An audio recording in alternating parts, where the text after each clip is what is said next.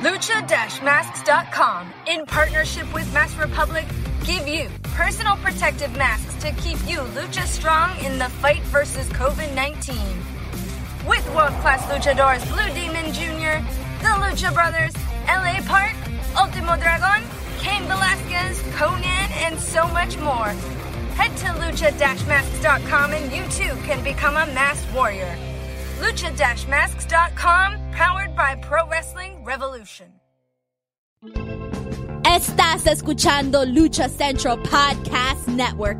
Y ahora, luchacentral.com presenta Lucha Central Weekly en español.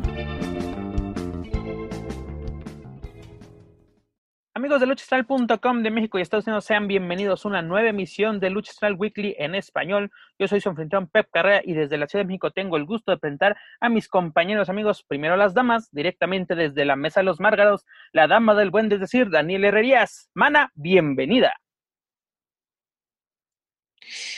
Hola, hola Pep, hola a todos los que nos van a escuchar esta semana aquí en Lucha Weekly. Estamos calientitos con harta chisma de esta semana y pues aquí estamos ya.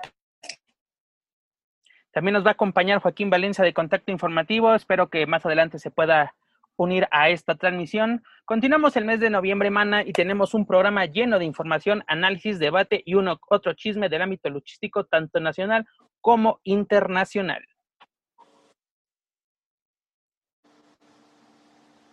Así es, pues bueno, eh, estamos en esta semana, se dio a conocer eh, algunos adelantos sobre esta situación que eh, está pasando el Consejo Mundial de Lucha Libre, sobre el torneo de la leyenda azul, pues bueno, se dio a conocer la, la fecha que será el 27 de noviembre, no tendremos... no tendremos transmisiones de viernes de lo que resta, ya llevamos creo la semana pasada, si no me equivoco, y esta, no vamos a tener hasta el próximo 27 de noviembre que se estará disputando pues este torneo de la leyenda azul. Y pues bueno, con, todas las situaciones, las ámpulas y, tantos chismarajos que por ahí se estuvieron manejando durante la semana, eh, Consejo Mundial pues eh, en algunos de sus espacios informativos dio a, dio a conocer que pues bueno, fue una situación a la que ya habían llegado por cuestión de contrato con Ticketmaster para llegar a, a hechas nada más y pues bueno, retomarán a partir de, este torneo eh, los, las transmisiones. Y pues mientras todos los que, los que ahora sí que nos dedicamos a esto y que nos gusta la lucha libre, pues podemos seguir el trabajo del el Consejo Mundial de Lucha Libre a través de TUDN, de Mexiquense, de MBS, de Megacable, y pues bueno, ahí estaremos viendo eh, lo más reciente de las luchas del Consejo Mundial y tendremos que esperar hasta el próximo 27 para eh, pues ver estos en vivos o estas transmisiones en vivo. Dani, después de todo este buen resumen de todo lo que sucede en la serie estable, ¿tú qué opinas de que el Consejo Mundial haga esta pausa? Ya no lo mencionas, ¿no? De que son por cuestiones contractuales, que eso nos lo comentó el propio Alexis Salazar en la pasada emisión de la Mesa de los Márgaros, que solo era un contrato de dos meses, dígase septiembre y octubre, ¿no? El mes del aniversario, el 87 aniversario para septiembre, y el mes de la mujer, ¿no? Con este, este torneo eh, por el Campeonato Nacional de Parejas Femenil en octubre, pero ahora hacemos una pausa de tres semanas, literalmente todo el, pues ahora sí el principio de, del mes y hasta el 27, ¿no? Nos regresan con el, con el torneo de la leyenda azul, un clásico del Consejo Mundial que se lleva a cabo desde el año 2000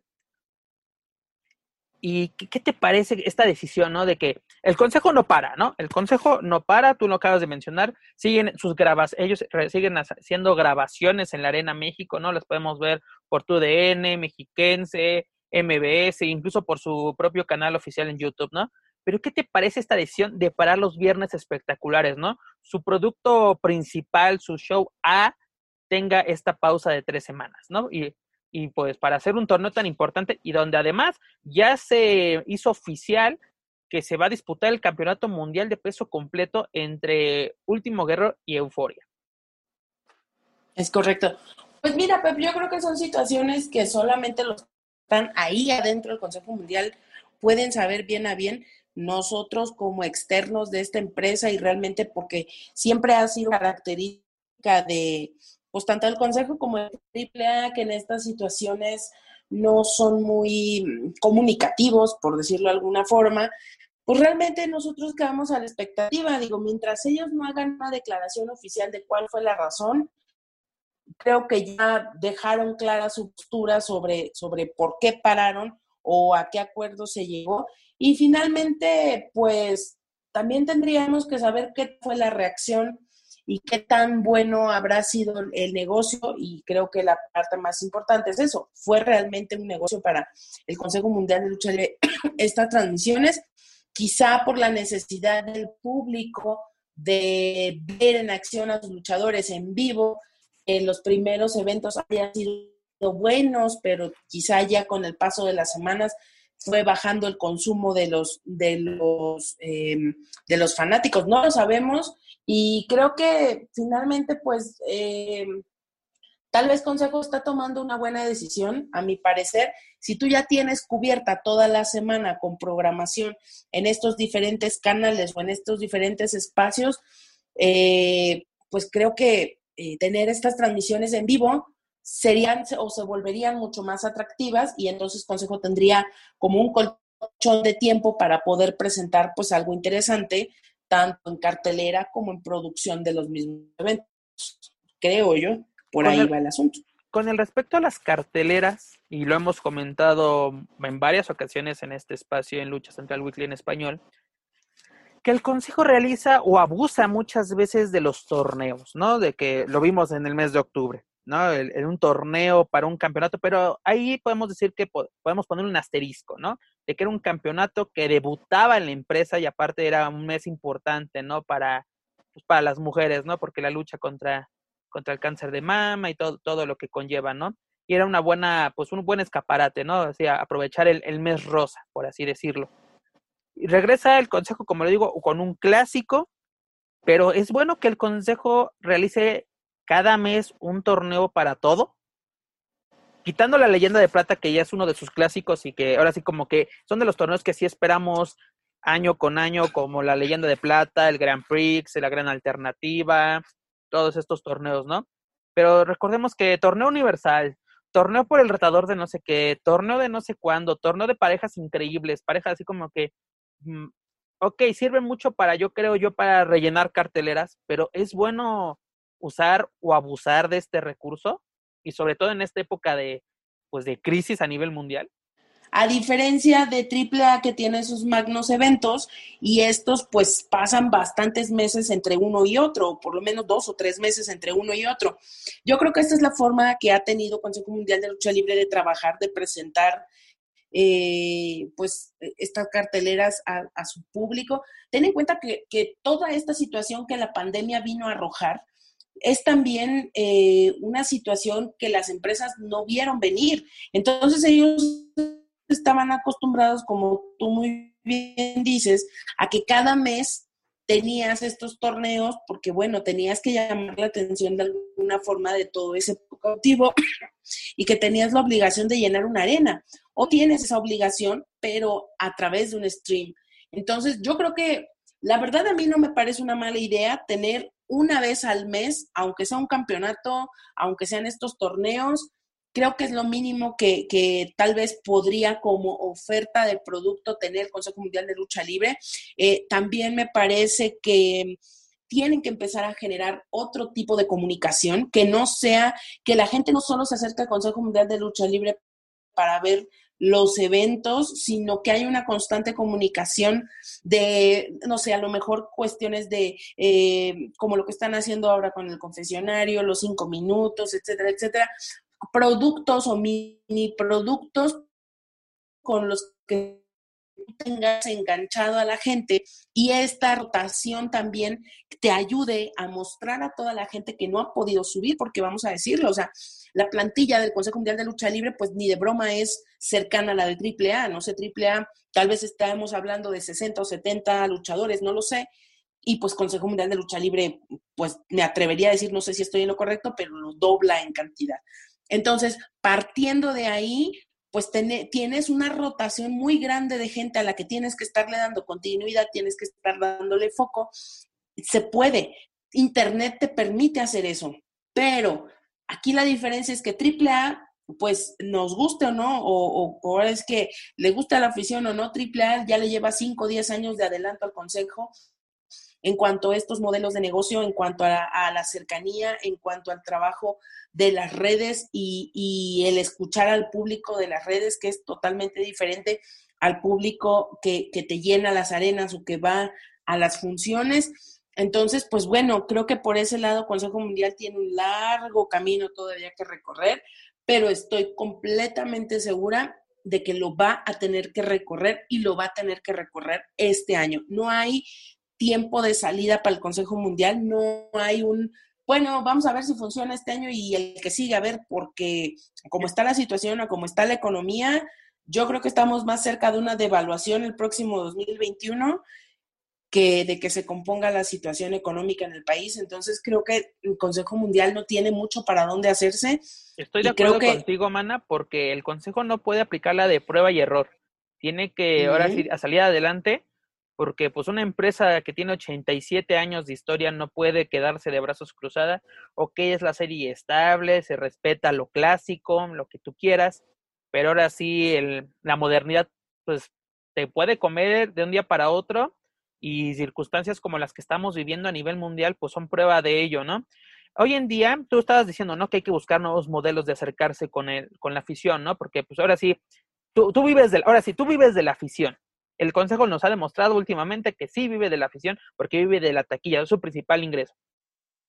Últimamente, no sé si, si sepas, hermana, y sobre todo nuestros amigos escuchas, que en WWE se están llevando a cabo este, meet and greet virtuales, donde se cobra grandes cantidades en Estados Unidos, creo que incluso son más de 100 dólares, no, no, la verdad, ahorita les mentiría una cifra exacta, pero donde pueden tener, mm, pues ahora sí, dos minutos con su superestrella favorita, ¿no?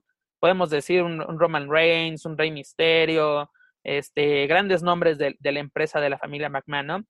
Pero en el caso de la empresa de la familia Luterot, ¿cuánto, tú crees que sería viable hacer convivencias virtuales? Es decir, así, tal vez no un meet and greet, pero tal vez un foro de preguntas y respuestas, donde para poder entrar un, sea un, una, ¿cómo se dice?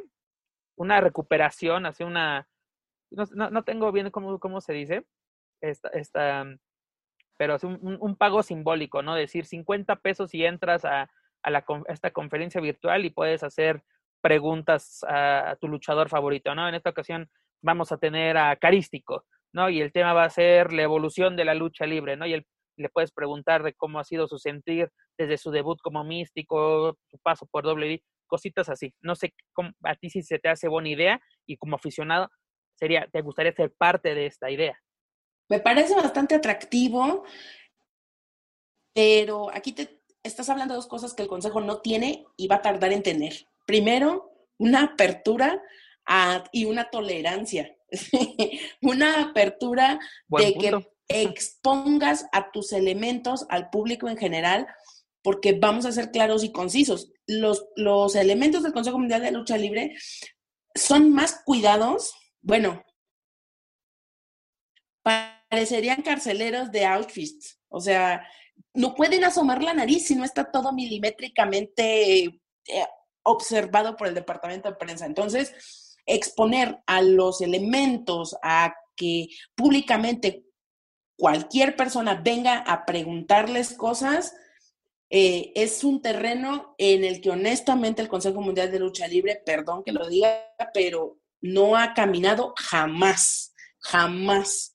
Y la otra parte es, pues, la misma tolerancia que debes de tener para con el público, porque vamos a ser claros, gente de prensa o gente de medios especializados, pues posiblemente pagaríamos por hacer estas preguntas que incluso en un día de medios no podrías hacer, ¿no? Porque no te sientes a lo mejor con esa libertad porque estás ahí, porque tienes esa potestad, porque sabes que si la cagas no te vuelven a dejar entrar. Entonces, podrías acceder a lo mejor a estas opciones y sería más fácil preguntar todo lo que quieras preguntar. Aquí el problema vuelve a ser lo mismo, que sería darle apertura a, a gente que pues que no tenga ni la más remota idea de qué se está haciendo ni con la carrera ni con la empresa, ni con el luchador, ni con absolutamente nada. ¿Sería un negocio? Un buen negocio. ¿Tendría algún aporte? ¿Valdría la pena? Ahí sí yo lo vería complicado.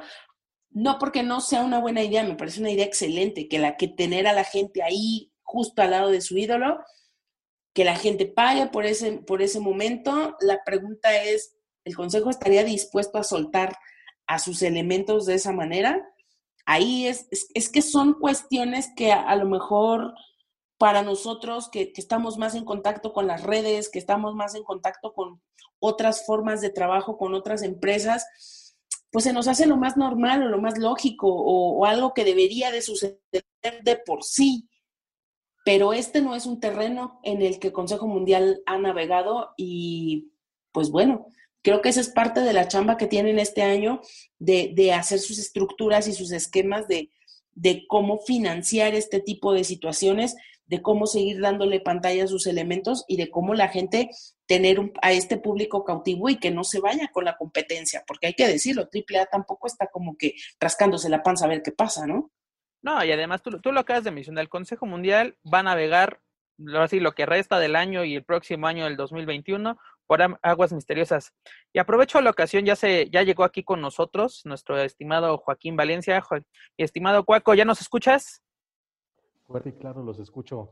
Perfecto, bienvenido. Estábamos hablando del Consejo Mundial y sus, ahora sí, sus planes para, para lo que queda de este mes, el próximo 27, ¿no? De la, la leyenda azul. Pero mira, ya acabamos el tema y qué bueno que, ya llegas porque pasamos a otros, a otros ámbitos, cambiando de tema, pero ahora en el ámbito internacional. Este, este pasado, bueno, más bien este próximo viernes, viernes 13 de noviembre, se cumplen 15 años del fallecimiento del latino hit Eddie Guerrero, ¿no? Eddie Guerrero falleció en Minneapolis, Minnesota, a los 38 años de edad, debido a una insuficiencia cardíaca. Amigos, ¿qué lugar en la historia y empezamos por Cuaco que acabas de, llegar, ¿qué lugar en la historia tiene Eddie Guerrero, ¿no? En, la, historia luchística, ¿qué lugar ocupa el Latino Hit? Sería muy aventurado decir un lugar en específico o ponerlo como en un número, porque pues así como vemos muchos que admiramos el trabajo de Eddie arriba del ring, también hay quienes ni siquiera lo conozcan o no conozcan fuera de WWE lo que hizo Eddie Guerrero, ¿no? Entonces, pero sí debe de ocupar un lugar muy especial, tanto en México como a nivel internacional. Eh, un tipo con mucho carisma, un tipo que también de una gran dinastía, de una gran escuela. Eddie Guerrero es de verdad eh, de, esos, eh, de esos que siendo rudo también te, se hacía odiar, pero también a veces era complicado abucharlo porque como rudo te caía bien, ¿no?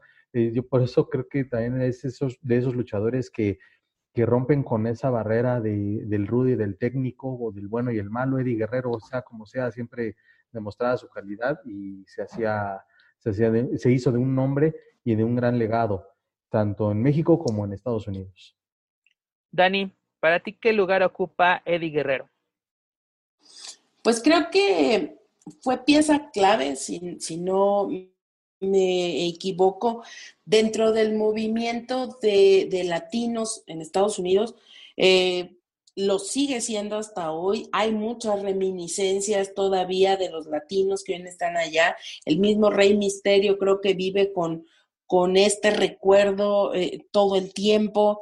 Eh, pues finalmente fue esta cara triunfadora, porque también hay que decirlo, muchos latinos en el tiempo de Eddie llegaron pero así como llegaron, se fueron. Y Edith, pues todo el tiempo que, estuvo, tuvo muchas historias, tuvo historias muy importantes, eh, e insisto, él es esta cara triunfadora, es, él es este estandarte que muchos eh, luchadores mexicanos sueñan con alcanzar. Él es ese puntito a seguir. Y pues bueno, yo creo que como mexicanos el trabajo que él aportó en, su momento a las empresas donde estuvo laborando fue un trabajo de lucha libre impecable.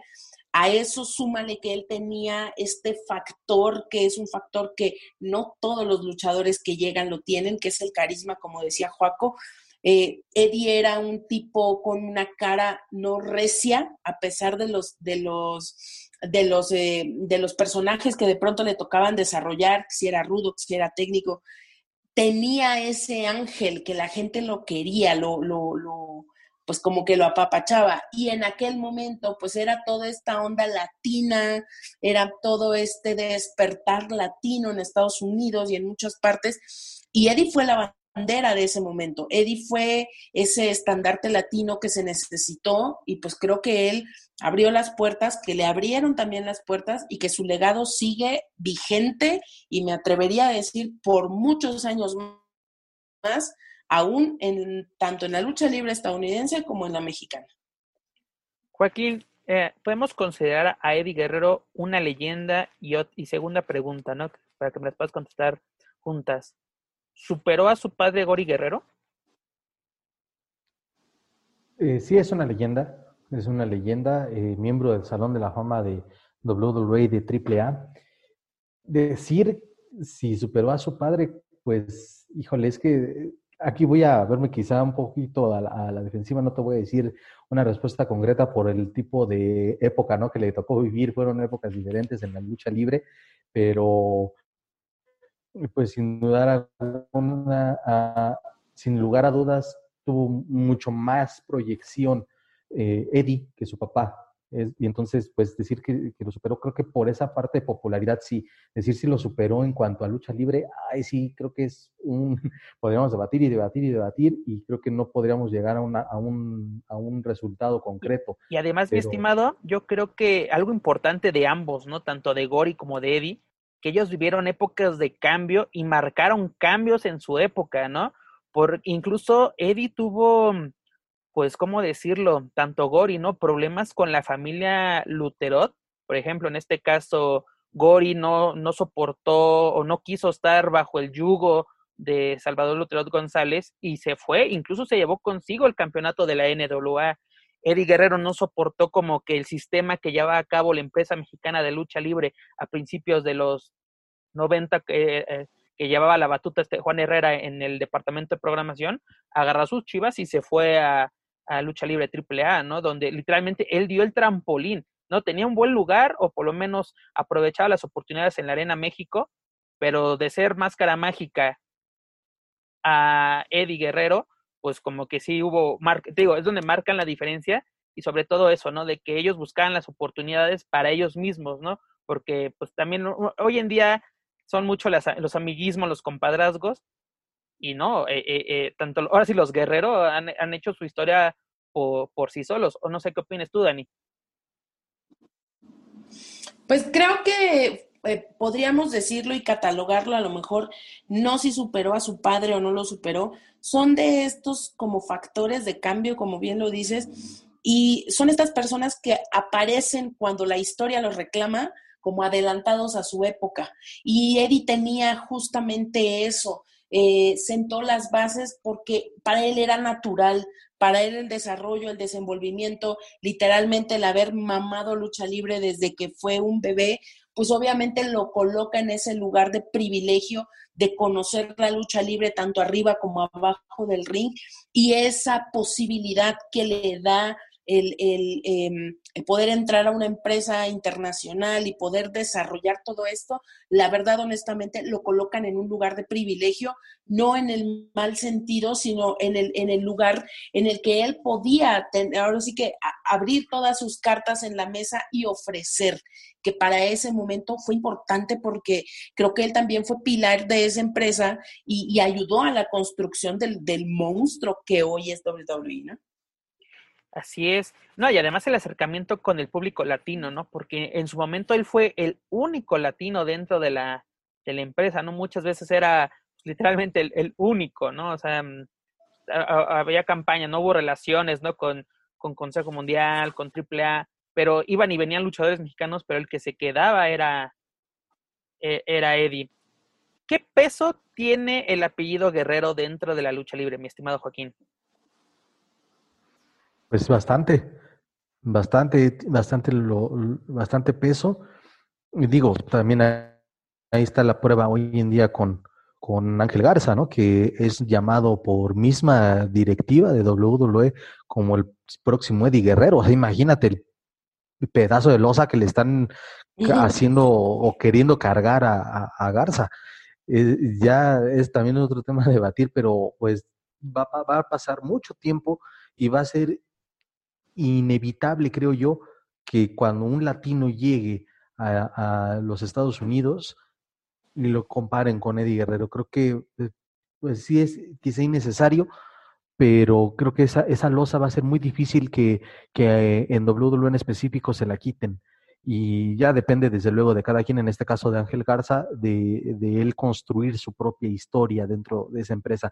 Pero ahí está la prueba de que ese apellido sigue pesando y pesará por muchos años y no es que hasta la posteridad pues prueba de ello, ¿no? Que es la propia hija de Eddie Guerrero dice, el, el, apellido no me pesa, ¿no? Porque es de por sí, mira, su, su padre, ¿no? Con, pues con el nombre de su, de su abuelo, ¿no? O más bien de su padre, ¿no? Gori Guerrero, todo, todo, todo lo que tuvo que hacer para hacerse de un hombre por sí solo, así como que la batuta que le deja la hija, ¿no? Que quiso seguir sus pasos y luego la imposición que trató de hacer WWE de decirle, queremos que seas una Eddie, ¿no? O sea, queremos que hagas lo mismo que tu papá. Y es de, eso es imposible, ¿no? Yo creo que hasta, incluso el propio Garza creo que lo ha dicho, ¿no? O sea, que es un halago que me quieran decir que me ven como un próximo Eddie, pero también está muy cabrón seguir esos pasos, ¿no? O sea, de que, ok, tenemos cuestiones similares, pero no puedo ser Eddie. Eddie es, así, Eddie es Eddie y es único, irrepetible. O no sé qué opinas tú, mi estimada Dani. Pues eh, yo creo que es, no puedes colocar a alguien, hay que ser muy claro, Garza lo tiene. O sea, en la lucha libre, este es un asunto de lo tienes o no lo tienes. Puedes tener disciplina, puedes tener un cuerpo, tienes, puedes tener conocimiento, pero si no tienes ese carisma, ese ángel, esa cosita que hace que la gente conecte contigo, pues lo tienes o no lo tienes. Y definitivamente Garza lo tiene. Independientemente de, lo que le endilguen, de los puntos a donde quisieran que, que Garza llegara, eh, creo que esa es una historia que él tendrá que ir construyendo poco a poco tiene muchas reminiscencias de Eddie Por esta cuestión de la carita, por esta cuestión hasta de los gestos, si tú quieres, pero creo que lo más importante y el espaldarazo que le da la empresa a lo mejor al señalarlo de esa forma es que lo estás viendo como alguien que es redituable en taquilla, que es alguien que trabaja bien, que es alguien que vende muy bien las historias. Entonces, por ese lado, Garza, pues bueno, podría sentirse poco menos que halagado, ¿no? Obviamente con un chingo de responsabilidad en la espalda, pero la, la parte a la que voy es, no estamos viviendo en el mismo tiempo, no es la misma época, aunque se parece, aunque el poder latino hoy en Estados Unidos, todavía no sabemos en, qué acabó este deschongue de Biden y de Trump, pero eh, pues aparentemente eh, eh, ya me sacaron, me despidieron a mi Trump de la Casa Blanca, entonces es muy posible que el poder latino, que, que, que estas situaciones raciales que, vimos durante, durante el mandato de Trump, y perdón que meta el, tema de la política aquí, pero es, una situación que, creo que va muy de la mano con esto, eh, creo que puede dar un vuelco en cuanto a las historias que vamos a ir viendo, y ojo con esto, o se puede arreciar, porque no vamos a dejar de lado que Vince McMahon es muy amigo de Donald Trump, entonces en algún lado va a tener que ir a hacer su cagadero Trump y muy seguramente, y de mí se acuerdan, WWE será ese lugar. No lo dudo, Dani, y más adelante vamos a platicar al respecto. ¿no? Ahora sí como que la lucha libre y la política no están muy alejados como ustedes creen.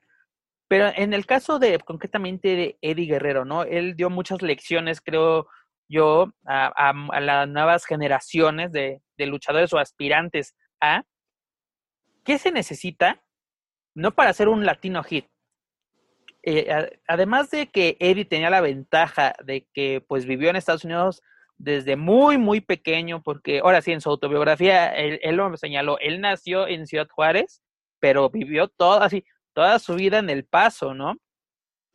Además del inglés, ¿quién necesita un luchador para poder ser o tener o seguir o poder seguir los pasos de Eddie Guerrero, ¿no? Porque Eddie Guerrero donde donde se paró pues fue bien recibido y tuvo éxito Consejo Mundial, AAA, ECW, WCW, este, WWE, donde, se paró, tuvo éxito. ¿Qué, cuál, ¿Cuál creen que fue? ¿El carisma? ¿El micrófono?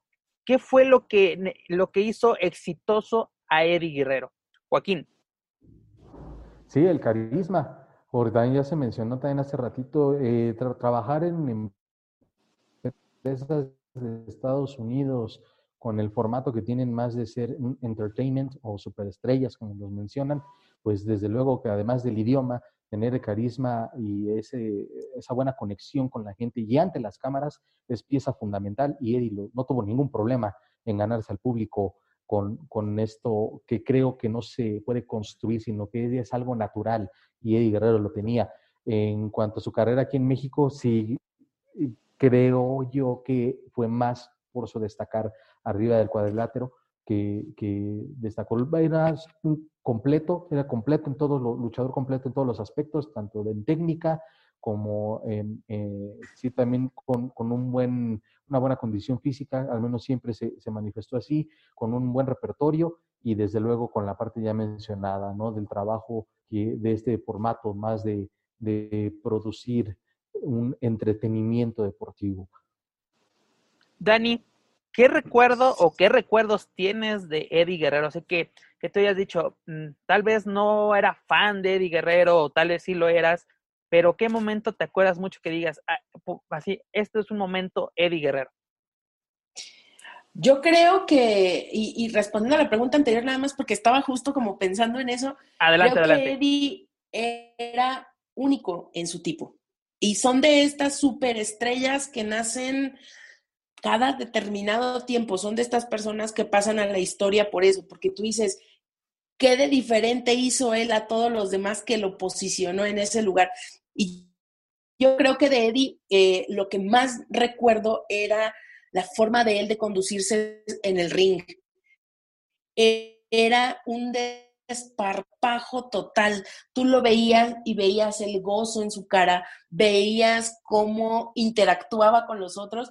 Creo que hay algo, y, no, no sé si me voy a equivocar al decirlo, pero él no te complejos. Y siendo un mexicano en Estados Unidos, a pesar de que tenía sus raíces en Juárez, el, el hecho de haber convivido todo el tiempo con la cultura americana, a él lo, lo, ponía en un espacio o en un sitio diferente. La mayoría de las historias que hemos conocido de otros luchadores mexicanos que han llegado es que la mayoría llega con la cola entre las patas y agradeciendo un favor. Eddie no tenía ese complejo y eso es lo que lo hacía tan maravilloso. Lo hacía que cabía en un lugar al que él pertenecía, independientemente de, de lo que supiera o cómo se desarrollaba en el ring. Creo que esa parte era la parte que lo hacía conectar con la gente. Él no sentía que le debía un favor a nadie, él no sentía que no pertenecía a esa comunidad, él era el latino hit. Entonces, ahí yo creo que radica mucho el... el, ajá. Perdón que te interrumpa, pero yo creo que yo creo que Eddie sentía que al único que le debía un favor o le debía algo era el público. Es correcto. ¿no? Incluso al final de su vida, así incluso en su autobiografía, menciona, si le debo algo a alguien, es a mi familia, ¿no? Porque sacrifiqué todo para hacer, hacerme de un nombre, ¿no? Para que los aficionados me amaran, me odiaran, pero que nunca se olvidaran de mi nombre, ¿no? O sea, de que si pagaban por verme, desquitaran el boleto, ¿no? Este, yo me acuerdo de tantos momentos de Eddie Guerrero, o sea, eh, de, en cada empresa que estuvo marcó un momento, te digo, hay un momento Eddie Guerrero en cada empresa donde estuvo, eh, en AAA su llegada, ¿no? Desenmascarándose, quitándose la máscara de, máscara mágica. Eh, eh, es el único duelo de cinco estrellas que tiene lucha libre AAA, que es el, máscara contra Caviera, ¿no? El hijo del santo y octagón contra Eddie Guerrero y Lot Machine. Que esa lucha, tantos años han pasado y se siguen hablando año con año. El aniversario de esa lucha se tiene que retomar. La gran rivalidad que tuvo con Rey Misterio, en WCW, pero previamente eh, con Dean Malenko en ECW, ¿no? Cómo se hizo un nombre en Estados Unidos en los independientes, ¿no? En esta empresa extrema, que sin, ahora sí, romper una lámpara, una mesa, se hizo un nombre en esta, en esta empresa y pudo llegar a la WCW siendo campeón cruceros, teniendo grandes rivalidades eh, Chris Jericho, Rey Misterio, con los propios latinos, y como tú dices, llegaron mexicanos, pero él es el que se quedaba, tal vez México americano, lo que tú quieras, pero él se quedaba en WWE, ¿cuántos momentos no tenemos, no? Su rivalidad con Angle, Westmania, eh, Rey Misterio, son tantos los momentos que podemos escoger que sería difícil eh, hacer un, creo, creo que un, top 5, ¿no? De los mejores momentos de, de, Guerrero, porque marcó, como tú lo dices, Dani, marcó un antes y un después de cómo debe ser un mexicano en Estados Unidos, ¿no? Porque ahora sí, el que empezó todo en Estados Unidos para los mexicanos, creo yo, bueno, ah, hubo unos antes, pero el que más importante fue Mil Máscaras, ¿no? El primer enmascarado en el Madison Square Garden, lo que tú quieras. Pero Eddie, ¿cómo triunfó? Y yo creo que ahora sí tenemos personas como Rey Misterio, tenemos personas como Alberto del Río, porque son muy limitados los nombres que podemos decir triunfaron en Estados Unidos. O no sé qué opinas al respecto, mi estimado Joaquín. Sí, estaba pensando en esos momentos, desde luego también esa historia de David contra Goliat, ¿no? Cuando con Brock Lesnar, cuando logra quitar el campeonato y ahí es donde llega totalmente a la cima, muy emotivo. De hecho, estaba viendo hace poco eh, ese esa lucha y pues sigues emocionando, ¿no? Por todo, sí, toda la intervención de Goldberg y lo que quieras. Y, y además la celebración con su propia madre, ¿no? O sea, en, el, en el Cow Palace en San Francisco, ahí con uno de sus hermanos, el público se volvió loco, como tú dices, una, una, una, intervención de, de Goldberg, lo que tú quieras, pero exactamente, porque aparte era la historia, como Dani lo mencionaba, ¿no? Él no se achicaba, le podían poner a Brock Lesnar y Brock Lesnar pues hizo no todo, todo de burlarse de, su origen mexicano, sacar piñatas, lo que tú quieras, pero en el ring él habló, ¿no? Con intervención o intervención, Eddie habló en el ring, historia no historia, él habló en el ring y supo trabajar, ¿no? Y aprovechó, eh, un, previamente, ¿no? ¿Quién se imaginaba que eh, Eddie Guerrero iba a ser parte o de los eventos estelares de, de WrestleMania 20? ¿No? Es el número, un número muy importante en la historia de WWE y en un escenario tan importante para la lucha libre, eh, pues ahora sí internacional, no solo estadounidense, sino el Madison Square Garden lo que marca, ¿no? Lo acabamos de, lo acabo de decir hace unos segundos, minutos más bien. Mil máscaras, ¿no? Mil máscaras abrió la brecha y Eddie Guerrero triunfó en el mismo escenario que Mil Máscaras. Sí, totalmente. Hay muchos, muchos buenos recuerdos y elegir cinco sería Ahorita de, de momento creo que... Muy difícil. Muy difícil elegir solamente cinco, pero sí, ahí está el, legado de, de Eddie. Eh, pues quizá me atrevo a decir que su sobrino Chao Guerrero también cargó mucho esa cruz, pero no, le, no ha sabido él, o, o quizás le faltaba ese carisma para poder ser él, al ser un familiar directo, ser él quien tuviera ese gran empuje, ¿no? Pero la empresa decidió optar por Rey Misterio en su camino a WrestleMania 22, porque creo que ahí eso es lo como que cosa contraria, creo que Chavo Guerrero sigue o si estuvo a la sombra durante el resto de su estadía en WWE de su tío Eddie. Pero bueno, este, que, se seguirá hablando de, de, esta leyenda y, y, bueno, no sé si vamos a tocar el tema, pero hasta se hizo, como, como dicen ahora, se hizo un guiño en el evento de AEW el pasado sábado, un guiño ahí de, al, estilo de Eddie Guerrero que, que también, ahí está la prueba, ¿no? Ahí está la prueba de que se toman estos pequeños, estos pequeños episodios para seguir honrando la memoria de una gran figura de la lucha libre. Es correcto. Lo vemos en WWE, los, los homenajes, y bueno, en, con empresas como AEW, lo acabas de mencionar, pero lo hemos visto con Sasha Banks, ¿no? Sus outfits en honor a Eddie Guerrero, está, está Peyton también está usando, eh, en un, si no me equivoco, ¿no? Cuando gana los campeonatos, llevaba un, un, pues así unas mallas, ¿no? Con muy parecidas a las que usaba Eddie Guerrero, no se diga Chavo, ¿no? Eh, muchos homenajes, ¿no? Pero Eddie marcó un antes y un después en la lucha libre y pues que viva la raza, ¿no? Ahora sí. Y ahora, amigos, cambiando de tema, un tema pues muy alegre, ¿no? Porque lo estamos comentando, comentando, ¿no? Recuerdos de Eddie o, de la carrera de Eddie, pues yo les veía que salían sonrisas de, así de, sus caras, ¿no? Pero ah, cambiando de tema, continuando en el ámbito nacional, pero y cambiando drásticamente de tema, continúan los problemas para Alberto el patrón. Esto debido a que la semana pasada su expareja Paige, la también luchadora, declaró que durante su noviazgo con el luchador mexicano sufrió violencia física y psicológica por parte del luchador mexicano. ¿Qué opinan al respecto de esto, mis estimados? Eh, porque ah, también ya, ya habló, ¿no? Salió a la luz, ¿no? Después de, porque recordemos que nuestro, nuestro patrón está también acusado de, pues, de violencia física y sexual, ¿no? Más grave este asunto. Y pues Page en, en pues, ahora sí tuvo pues el valor, tuvo la necesidad de hacer pública su sentir y donde al parecer al buen ex dos caras no le pareció o que no era el momento para este tipo de declaraciones, ¿no? Porque incluso dijo, no, la verdadera agresora era ella, yo tengo pruebas, incluso tomaré, pues, si es necesario, pues, acciones legales al respecto. ¿Qué opinan al respecto, primero, de las declaraciones de Page? Y segundo, la reacción de Alberto a estas declaraciones. Dani, comenzamos contigo. Pues mira, yo te voy a decir, si hace como pato, camina como pato y vuela como pato, pues ¿para qué nos hacemos? ¿No? E, esto es muy sencillo. Creo que eh, sin entrar y sin afán de hacer polémica de nada, Creo que Paige está hablando desde su experiencia.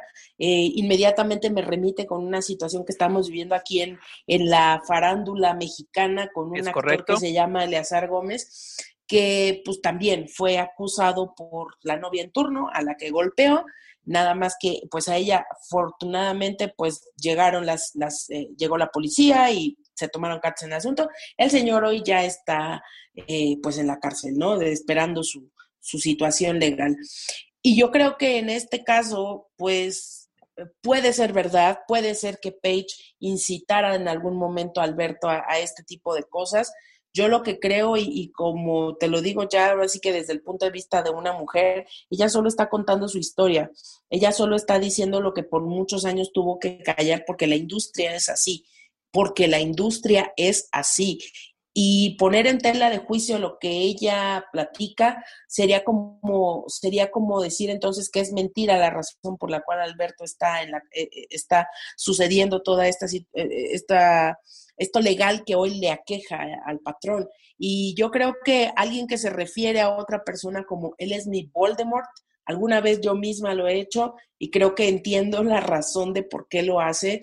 Ella comenta en, en esta, en GoTV, eh, que tenían episodios en, las que, en los que ella se veía enfrascada en, peleas, en, discusiones con, con Alberto y que podía pasar encerradas hasta seis, siete horas y de pronto él, eh, eh, ella recibía golpizas y todas estas situaciones que mm, aquí hay que ser claros, ninguna de las dos partes está, está bien. Tanto Paige en, en algún momento por soportar y tolerar estas conductas, porque si tú recibes esta situación, bueno, te vas, pero denuncias, pero no sabemos cuáles eran las cosas que estaban pasando, no sabemos cuáles eran las situaciones que ocurrían. E incluso en ese momento todo eso ocurrió cuando ellos estuvieron juntos. Entonces, quizás te podría decir que, que eran dos personas desequilibradas, porque tanto de Page como de Alberto se han dicho muchas cosas. Entonces, literalmente, pues el hambre con la necesidad se juntaron y ahí acabó todo el asunto. ¿Qué vaya a pasar? No lo sabemos. Eh, si es correcto o no que Page hable, yo creo que ella se está animando porque este es el momento en el que ella puede hacerlo y tal vez es el momento en el que siente seguridad para hacerlo es correcto o no, pues ese no es, ahora sí que ahí nosotros no podemos decir, será ya cuando el próximo año, cuando la Corte dicte la sentencia para Alberto y ahí veremos pues si era cierto o no era cierto, ¿no? Mira, Dani, yo creo que, em, no sé tú, pero yo creo que es correcto que Paige pues lo haga público porque ella tiene un sentir, ¿no? O sea, imagínate cuál era su necesidad interna de pues compartir su experiencia, ¿no? Porque este se, señala que Alberto comentó de que no era el momento para que ella saliese a decir esto, ¿no? De, ¿y cuándo es el momento? ¿No? ¿Cuándo es el momento correcto para decir, mi expareja me golpeó, mi expareja me insultaba, ¿no? ¿En qué ¿Cuál es el momento correcto? Quiero, quiero saber, ¿no? Porque Dani, eh, eh, tú bien lo sabes, ¿no? Esta industria, la luchística y todas son machistas a muerte. ¿No?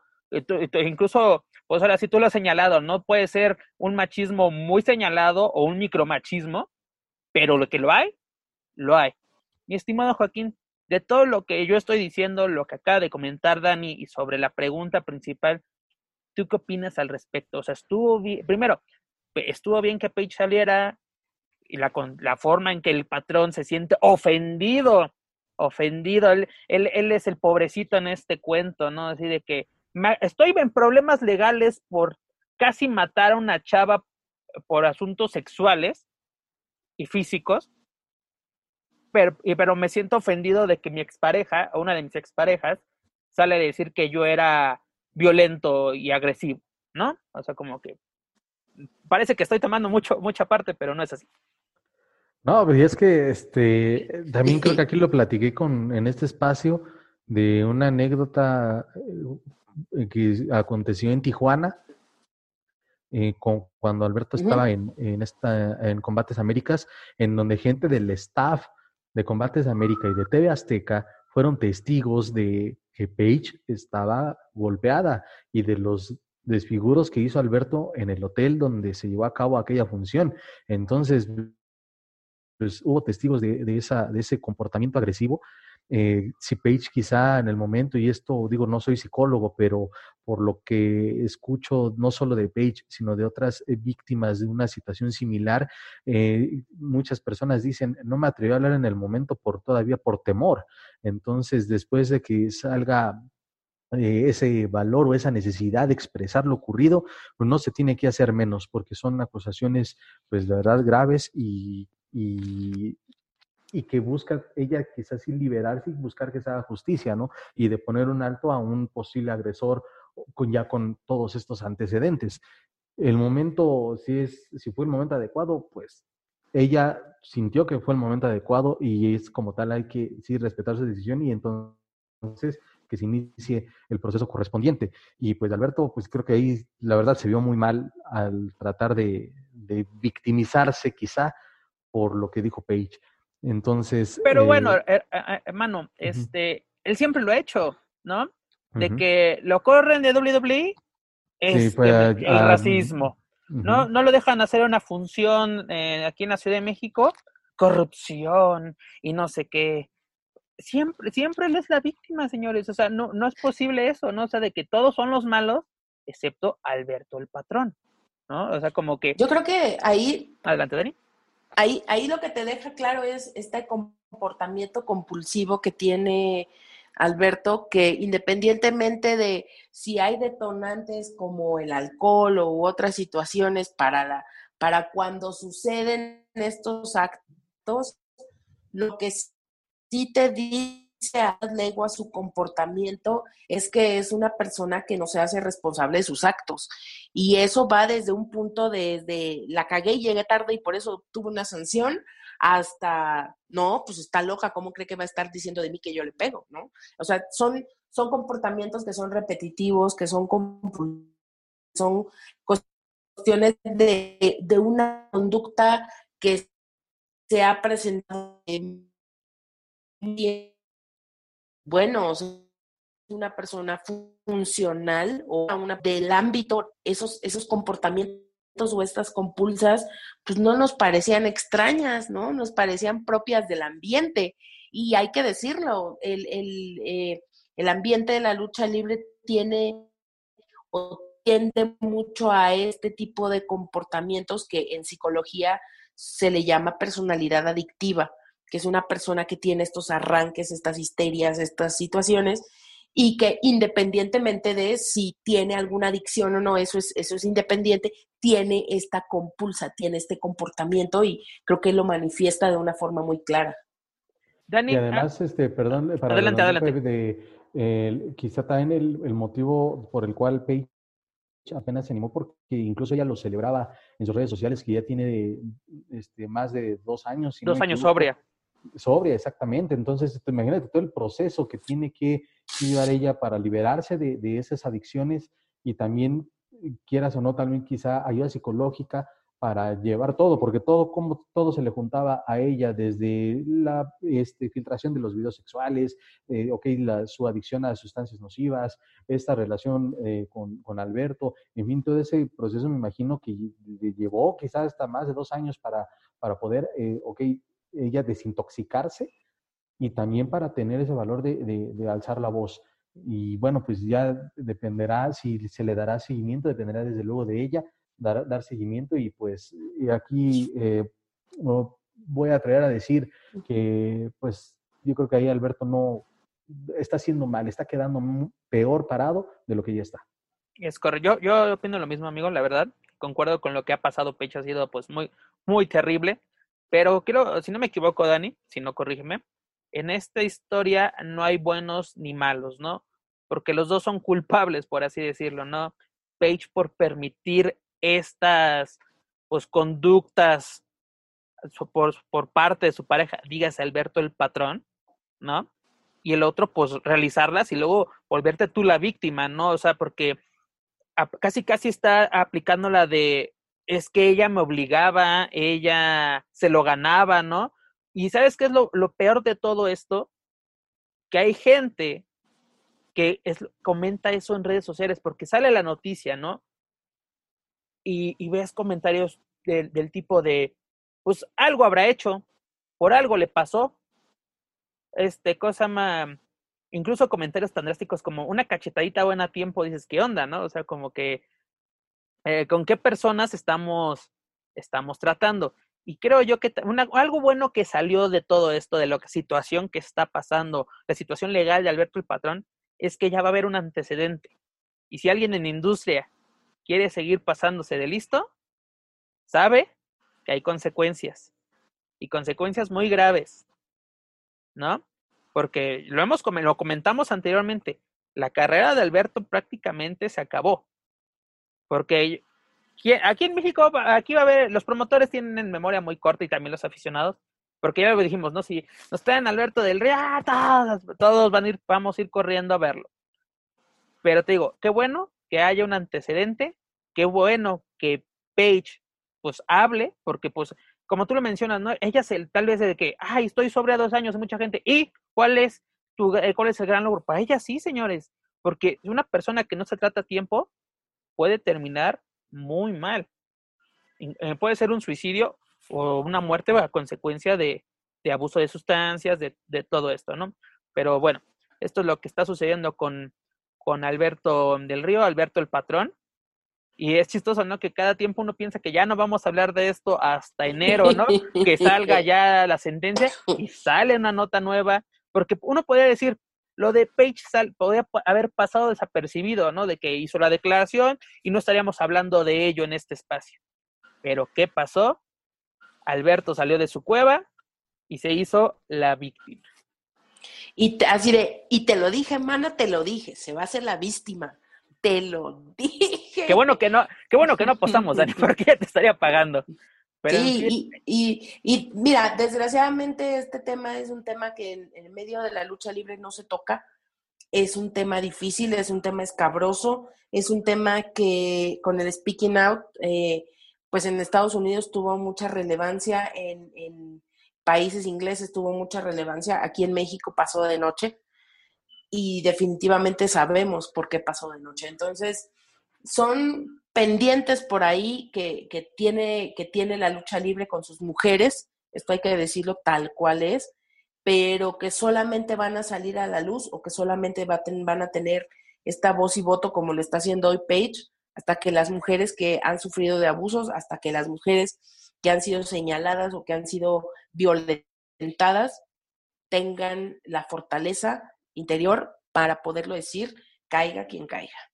Es correcto. Esperemos que este tipo de temas sea como que el principio del fin o un cambio en, este, en estos temas tan, tan graves, ¿no? Dentro de la industria luchística y sobre, en general, ¿no? En la sociedad, en la sociedad en general, porque, pero bueno, a lo que nos acate es el mundo de los costalazos.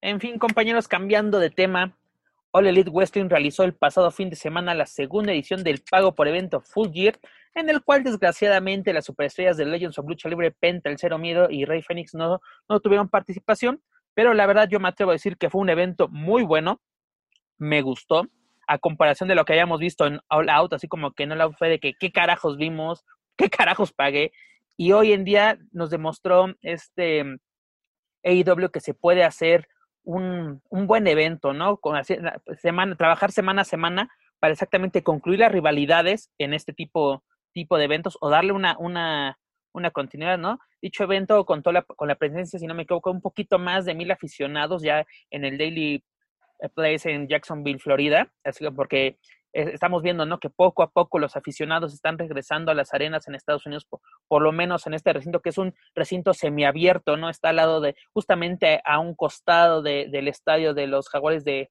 Jacksonville, y pues, bueno, ambos propiedades de, Tony Cano, tanto la empresa luchística como el equipo de fútbol americano. Pero, mi estimado Joaquín, ¿quieres que nos vayamos con, con los resultados o, o, analizamos el, el evento de una vez?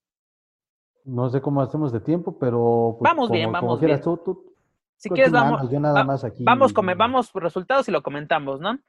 Eh, el evento creo yo empezó bien y bueno, incluso antes, ¿no? En la previa, en esta previa ya titulada como The Bot In, donde Serena Deep retuvo el campeonato mundial femenil de la NWA ante Ashley Kay, esta luchadora que conocemos como Siena en, en Impact Wrestling. Y lo más importante, ¿no? De esta, además de que realiza una de sus primeras defensas, esta Serena, eh, la mera mera de Rosa aparece en nueva cuenta en AEW para encararse contra Serena y pues ahora sí como que lo que pasó en, en, este, en este evento donde ella perdió el, campeonato, pues como que fue un, un, mero error, ¿no? Que su, su reinado o sus aspiraciones como campeona mundial femenil de la NWA no han acabado. Además de interesante, ¿no? De que AEW y NWA están trabajando de la mano. ¿no? Estamos viendo elementos suyos en eventos de esta, de esta empresa de Tony Khan. Claro, aprovechando que, que NWA también ha tenido un parón de actividades y que a pesar de que se han aclarado de que, por, ejemplo, en el caso de Ton de Rosa, pues todavía sigue bajo contrato con, con ellos, eh, sí están trabajando, los están permitiendo trabajar, porque también es una incertidumbre. eso es muy importante. Eso es muy importante, mi estimado Joaquín, porque NWA, puedes decir, tienes contrato conmigo, pero no es un contrato de exclusividad, ¿no? Y esto me permite que tú puedas tener apariciones en otras empresas y, y sobre todo en, en, empresas con televisión. Y pues, no comparemos la televisión que pueda tener NWA en Estados Unidos a la televisión que tiene este AEW en Estados Unidos, ¿no? Sobre todo el respaldo que tiene por parte de la cadena TNT. Efectivamente, y eso es eh, beneficioso para, para, para todos, ¿no? Porque por un lado la división le, das un mayor empuje o... refuerzas la división femenil. Exactamente, que refuerzas la, la, división femenil de All Elite Wrestling, que es de lo más débil que hay y también de NWA, pues también le sirve para promover a su gente, porque si no me equivoco, ellos nada más estaban transmitiendo sus shows por, por su canal de YouTube. No les estaba yendo tan mal, pero se rompió desde luego esa, esa buena inercia que venían teniendo en semanas anteriores. Ahora sí, eh, pues a principios del año estaban pisando fuerte, estaban haciéndose ya de, pues que la gente los volteara a ver, explota el mundo con la pandemia, y pues bueno, ahora sí como que las alianzas, y es lo importante que este Tony Khan durante en la conferencia de prensa post-evento, que e, ellos están abiertos a las alianzas, ¿no? Sobre todo se, en el bajo mundo se comenta que la alianza que buscan es una alianza con New Japan, ¿no? Imagínate tener NWA, tener New Japan, o sea, se, quiere ah, reforzar muy bien, ¿no? También, porque ya ves que estuvo este, ah, se me olvidó el nombre de este, del narrador en inglés de Impact Wrestling que estuvo también ahí en, en, en Full Gear.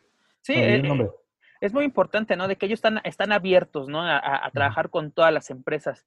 Pero continuando con los resultados, en la primera lucha ya en el evento de Full, Year, Kenny Omega ganó la oportunidad para ser el retador número al campeonato mundial de AEW tras vencer a Adam Page en qué, qué lucho, no, no, no, o sea, de que ya, ya, yo ya había esta ruptura por, por parte de los miembros de, de Elite y qué pedazo de lucha nos acaban de regresar, porque este, este pay-per-view, porque si ahora sí no empezaste a verlo desde la previa, pero empezaste con este evento, qué cañonazo y qué forma de empezar un pago por evento, ¿no? Así con una lucha bastante fuerte, ¿no? En, en, en el papel uno puede pensar, esta va a ser una lucha de las especiales, una semifinal, ¿no? Porque obviamente no puede ser estelar, pero que vaya forma de empezar un pay-per-view, ¿no? Con, con grandes, grandes elementos. Sí, y, debió de haber sido la estelar, ¿eh? Digo, para lo que nos fumamos en la estelar, fue mucho mejor lo, Omega con, con Adam Page. Y, este, y ahí también se demuestra, ¿no? De que eh, la, una cartelera de lucha libre puede ser, o de wrestling puede ser buenísima desde la primera, ¿no? Y no, y no hay justificación. Ah, es que voy en la primera, pues nadie me va a ver. No, aquí se demuestra de que hay calidad de principio. Hay, hay, que desquitar los... los Adelante, Dani. Y si me permiten tantito interrumpir, es que bueno, tienes a las primas de Mónica Naranjo en la primera que no dan una, que lo más relevante finalmente fue esta aparición de todo de Rosa.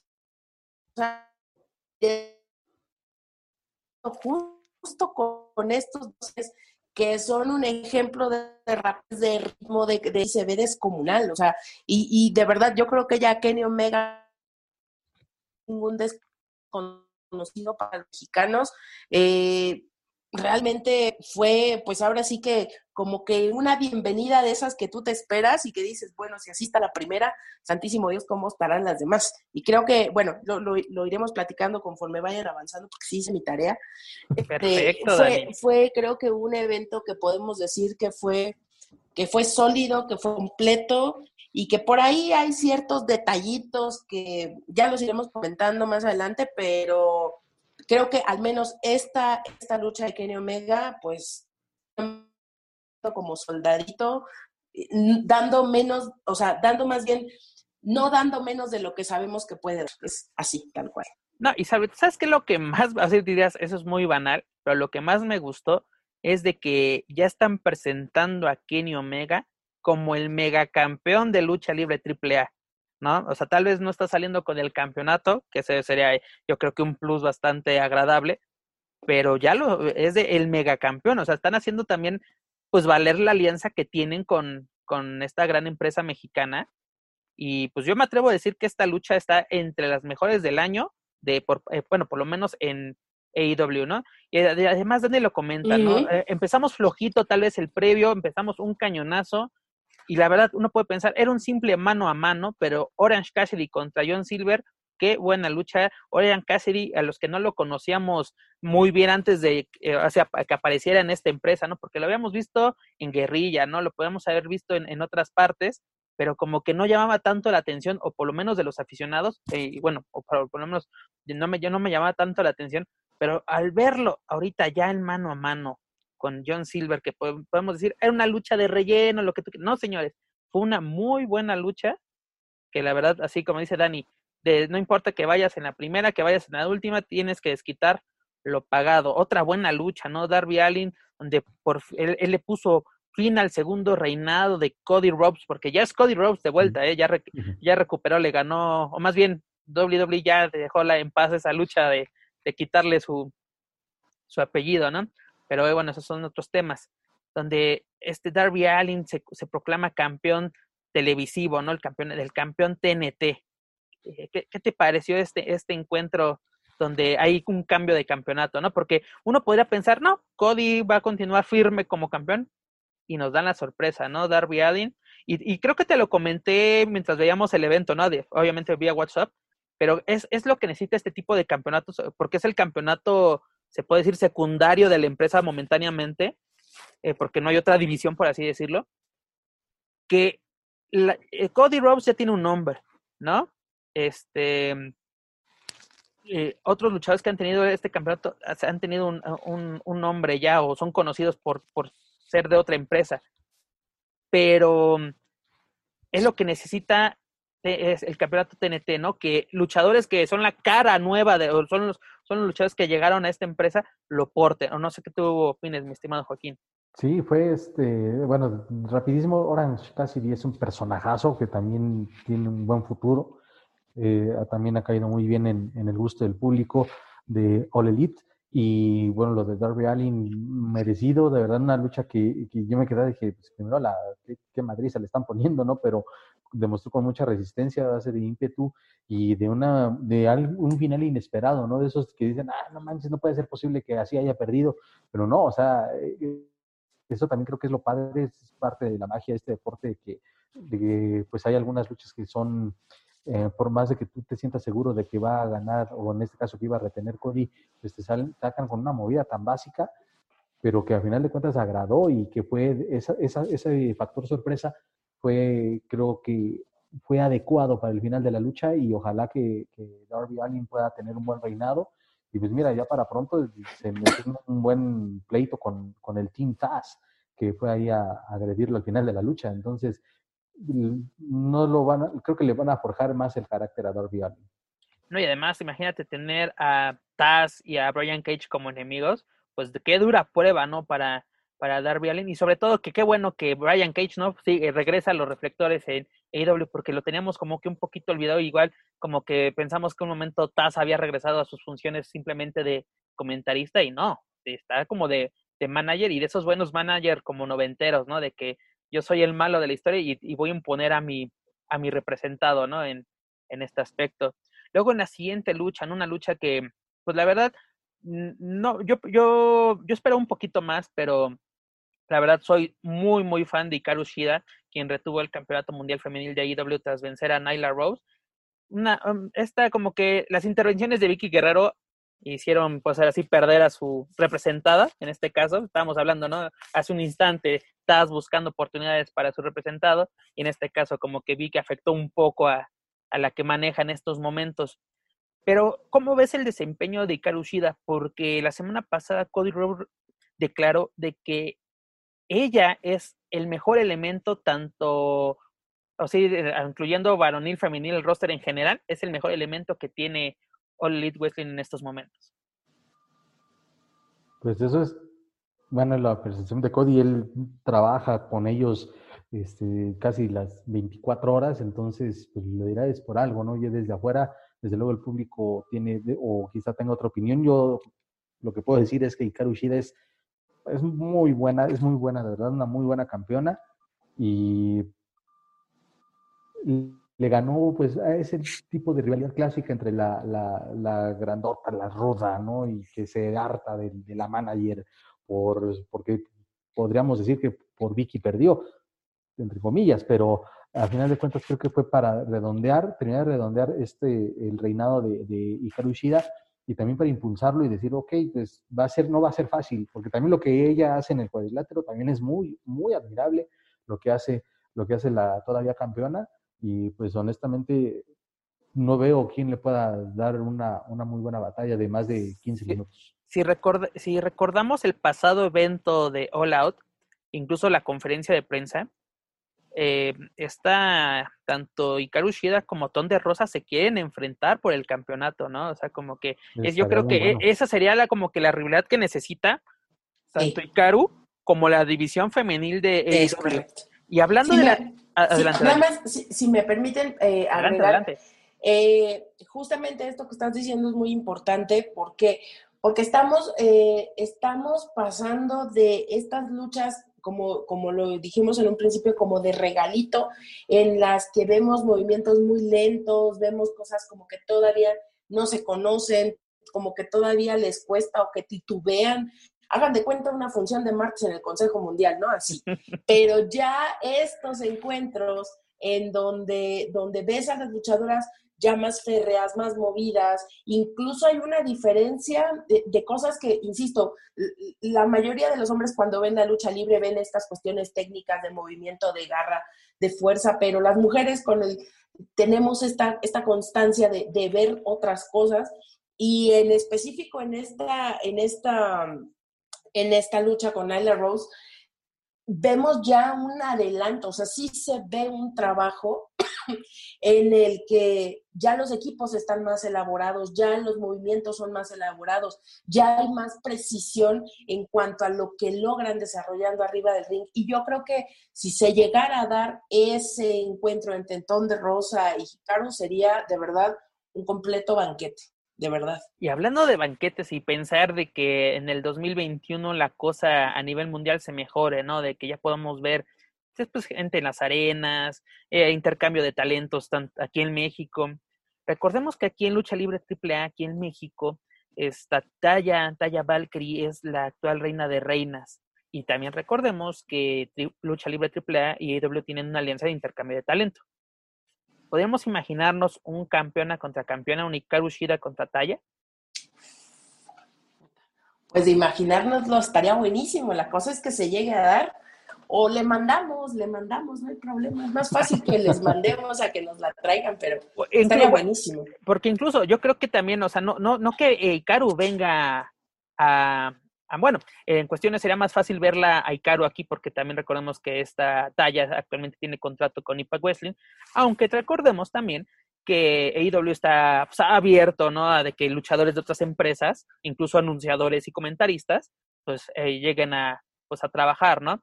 Pero yo creo que es lo que necesita porque la, semana pasada, si no me equivoco, los compañeros de Más Lucha habían, eh, entre, más bien entrevistaron a, Lady Shani y decía, no, yo quiero, quiero recuperar el Reina de Reinas. Y pues, sinceramente, es una rivalidad que ya hemos visto, ¿no? O sea, como que necesitamos como que cositas nuevas, sobre todo para estos tiempos difíciles y de cambio, pues yo creo que una, una rivalidad internacional del, pues ahora sí una empresa que está pisando fuerte en Estados Unidos contra una de las más importantes de México y sobre todo campeonatos que tienen, pues eh, el, el de IW está haciendo historia, ¿no? Porque ya lo han tenido dos japonesas. La primera fue esta Rijo, si no me equivoco, y ahorita sí, es donde vemos que el poderoso está, dominando la división femenil y, y siendo canadiense, siendo, siendo la primera extranjera que ha aportado el Reina de Reinas, ¿no? Porque ya luego lo siguió esta Tessa Blanche y lo que ustedes quieran, pero es, estos cambios y sobre todo de que eh, campeonatos femeniles empiecen a hacer ruido aquí en la,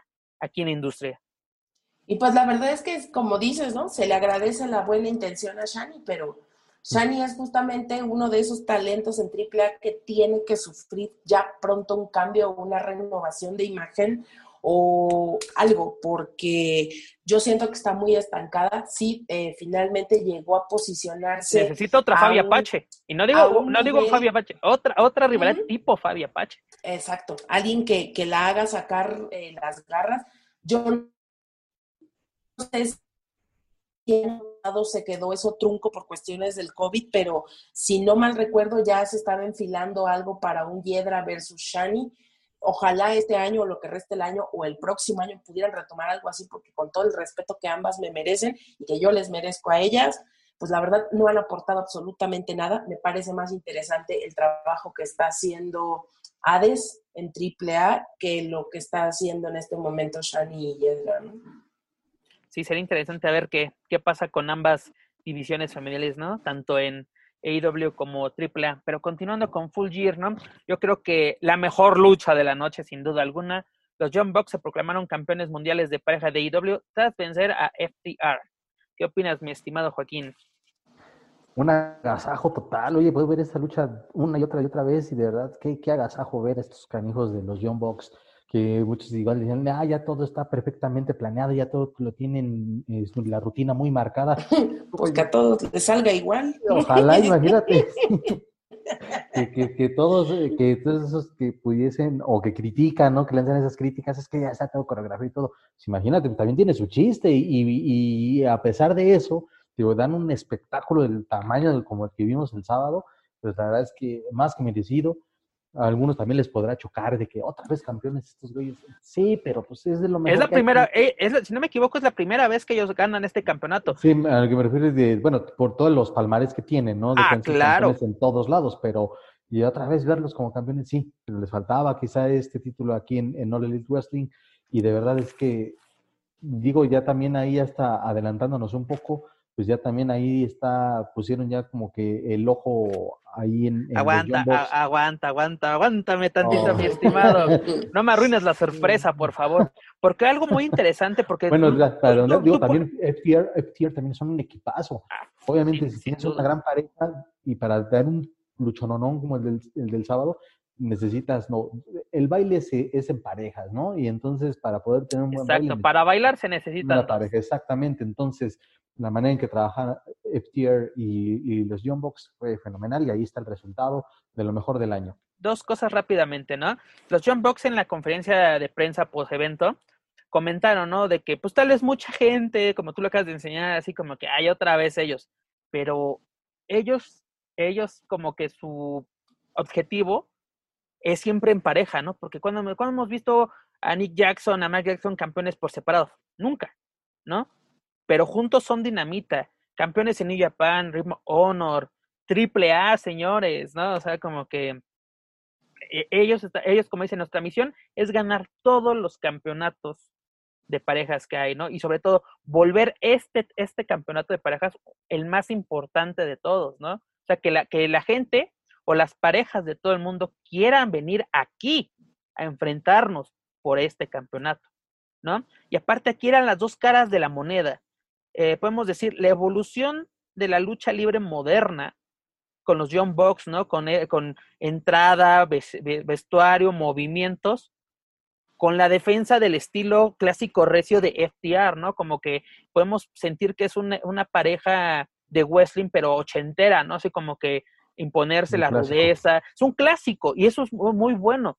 ¿Y qué combinación tuvimos esta espectacular lucha, no? El estilo moderno con el estilo clásico nos regalaron este pedazo de lucha, señores. La verdad, si, si solo íbamos a pagar por esta lucha, yo la pagaba, sin, sin ninguna duda, la verdad. Yo, yo creo que sin lugar a dudas deja, deja muy alta la tarifa para todas las parejas que hay.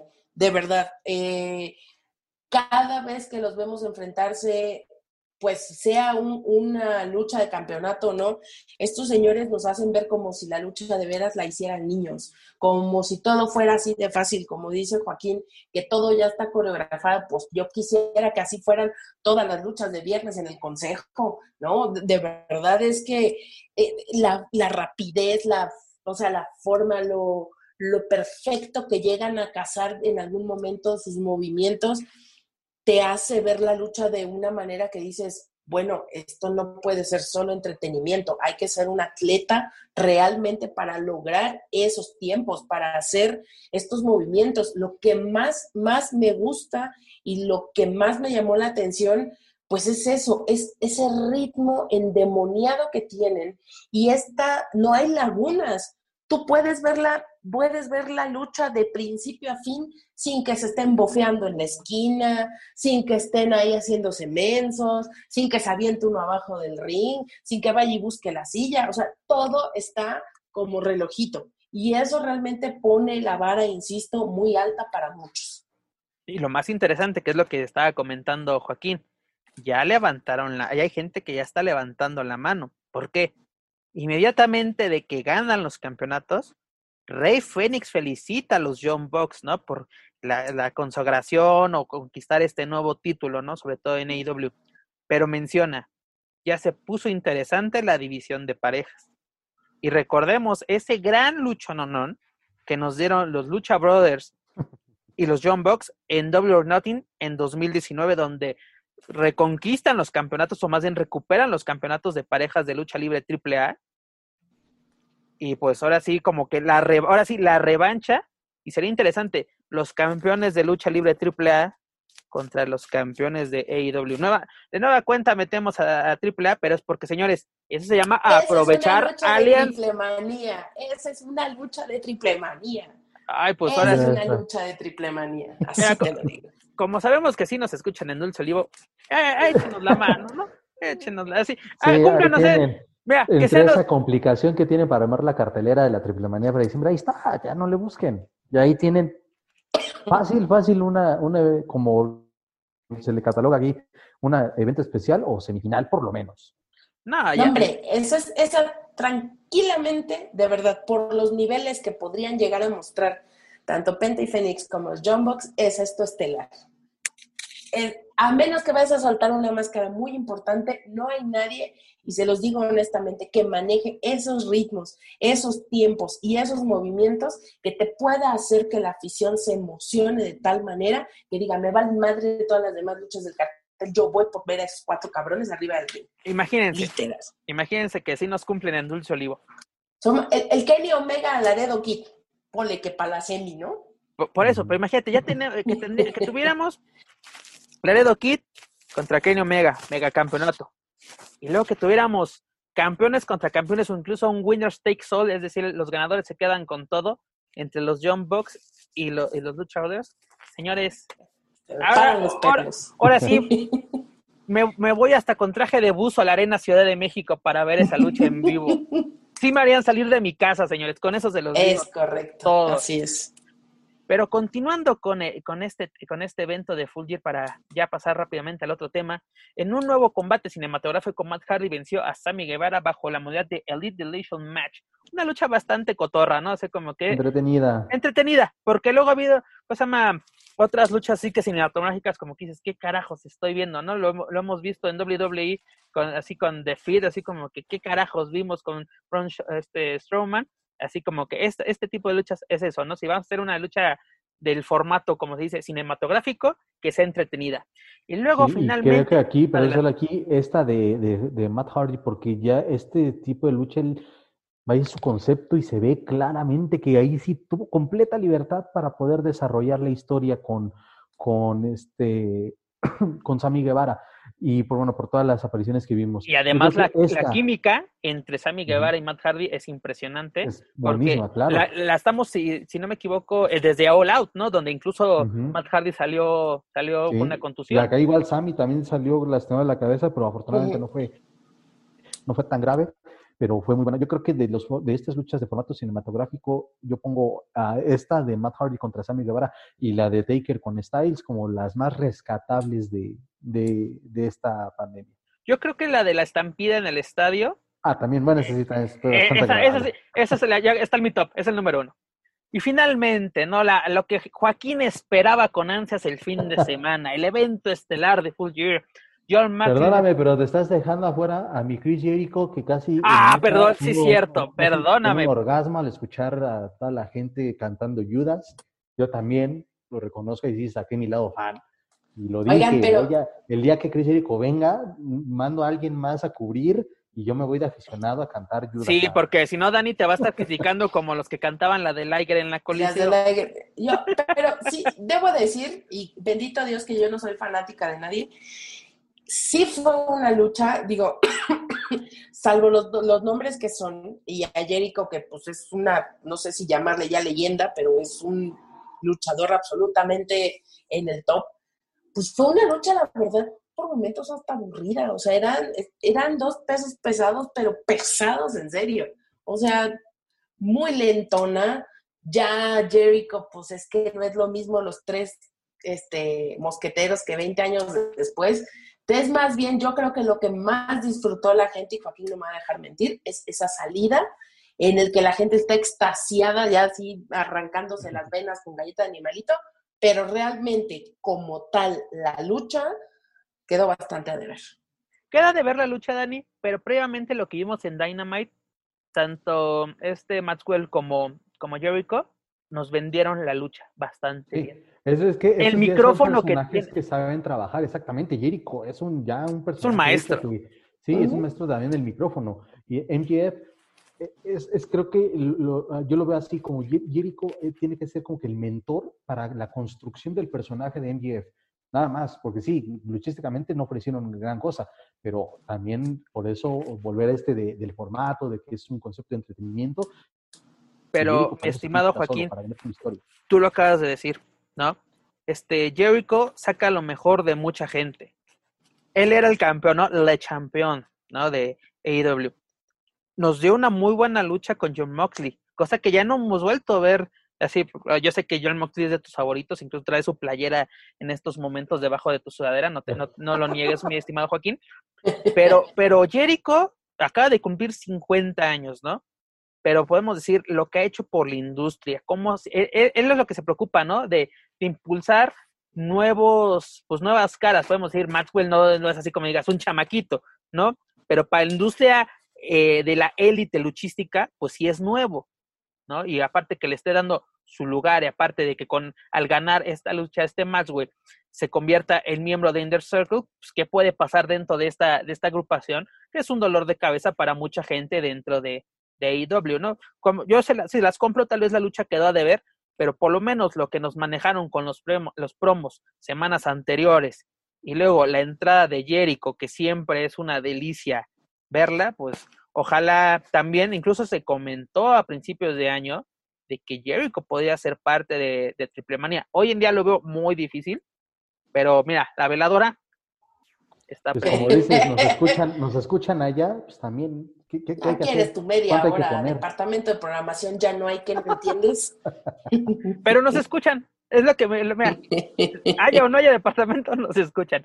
Pero, pero bueno, como decía, la- el momento esperado por Joaquín, no dormía, no comía. Mm, John Moxley continúa como campeón mundial de ya, AEW, hasta, hasta me corté el cabello casi igual que él. Ajá. igualito, tras superar a este Eddie Kingston en una I Quit match, ¿no? Este John Moxley continúa como máximo monarca y próximamente tendrá que enfrentar, eh, defender, perdón, el título ante Kenny Omega, no sé, como que también el mega, así, inventemos de nuevamente a AAA, el mega campeón de lucha libre AAA va por el campeonato máximo de AEW. Compañeros, ahora sí, después de todo esto, ¿qué calificación le ponen a Full Year 2020? Mm, Pon un 9. Quitando el evento estelar, tiene un 9. ¿Tú, mi Dani? Yo, yo, pues mira, de, de, de, esta, de esta lucha sí me voy a quejar amargamente antes de decirte Échale, cuánto le pongo. Échale. Porque qué pedo con sus equipos, güey. Parecían más rancios que los de la IWRG. ¿Cómo chingas sales a un evento estelar con una panza chelera y con unos tirantitos así? La verdad es que fue así como de, bueno, yo entiendo que quizá ese es el, eh, quizá esa es el, eh, la forma en que él maneja su personaje, que, muchas situaciones, pero es de, güey, ¿en serio tenías que salir con esa madre? O sea, yo siento que si es un evento estelarista y entiendo también muchas situaciones de que estuvieron llevando objetos a la lucha, que fue una lucha violenta, que fue una lucha recia, que de alguna forma el luchador tiene que buscar cómo cuidarse. Pero carajo, o sea, nada más les faltó salir como sale Wagner cuando va a las, cuando va a las extremas, ¿no? Que se pones en cinta todo de pies a cabeza, y te dices, güey, no, o sea, ¿para qué te rentas si no vas a querer que te pase nada? Entonces, por ese lado, a mí la verdad sí me restó mucho, me distraía mucho, de verdad, y, y soy honesta, la lucha no fue mala, la lucha fue una lucha intensa, se le puede decir de esa manera. Creo que eh, todo lo que llevaron al ring, todo lo que utilizaron el ring, que pues son cosas que nosotros eh, vemos muy de diario acá, allá pues se veía o se notaba esta fuerza que, que, estaban imprimiendo, pero a mí sí me fastidió muchísimo, muchísimo la lucha ver ese equipo tan horrible. Si era como de un, ¡ay, por qué! Me, me, molestaba mucho, o sea, visualmente era muy entapecedor.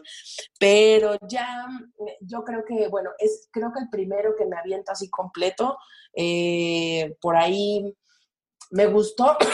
me gustaría que las historias de las mujeres tuvieran quizá un poco más de relevancia, me parecieron muy aisladas, pero fuera de eso, hay luchadores que de verdad, como bien lo dices, vale la pena por esa sola lucha pagar un evento. Yo sí le pondría fácilmente un 9. Y además, después de ese comentario márgaro que no podía faltar el día de hoy, la verdad fue un muy buen evento, como lo comentaba al principio, después de ver All Out, Best Full Year, son dos cosas totalmente distintas.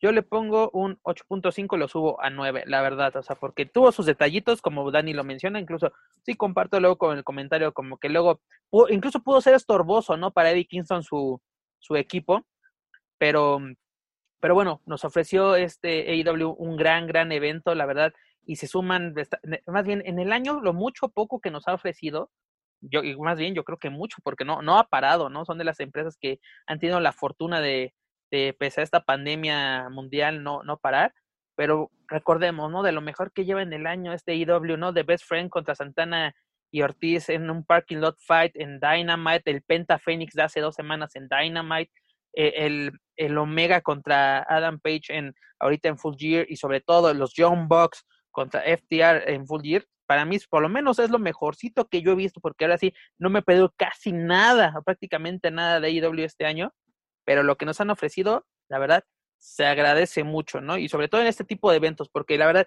yo sí venía como que muy reservado, porque el All Out sí me dejó un mal sabor de boca, decir, la verdad fue de lo peorcito que hemos visto en el año, y vaya, ¿no? En dos meses, ahora sí, como que tenemos, eh, hicieron caso a las críticas, y vámonos, reaccionó a dar este evento, y pues bueno, hasta el mes de febrero tendremos nueva, de nueva cuenta pay-per-view de, de AEW con este Revolution, si no me equivoco. Es correcto. Y, y a ver qué, qué, qué, podemos esperar, ¿no? Sobre todo en la división, división tag team, ¿no? Que es la más fuerte que tiene, tiene esta, esta empresa de Tony Khan y esperemos que también nos escuchen y pues, los Lucha Brothers entren al quite, ¿no? Porque ya es hora que otra vez tengan los reflectores. Ya le puse mi velador al Fénix. Es correcto. Pero manos, llegamos al final, pero al final de los del para el tema que nos que quiero debatir fuerte y claro con ustedes, ¿no? Y lo comentamos al principio, ¿no, Dani? La lucha libre y la política, ¿no? Porque recordemos que pues ahora sí han sido semanas muy tensas, a, pues ahora sí a nivel mundial, porque ahora sí podemos decir solo le acate un, un país, dígase Estados Unidos, pero pues ahora sí lo que pase en la, en la tierra de las barras y las estrellas nos, pues nos incumbe a, a todos y sobre todo a nosotros siendo el, el vecino principal de, de este país, ¿no? Luego, pues ahora sí, la, semana, la semana pasada se llevaron a cabo las elecciones presidenciales en Estados Unidos, don, en las cuales el virtual ganador es el demócrata John Biden. ¿No? Uno podría pensar que esto qué tiene que ver con la lucha libre, pues mucho, señores, mucho.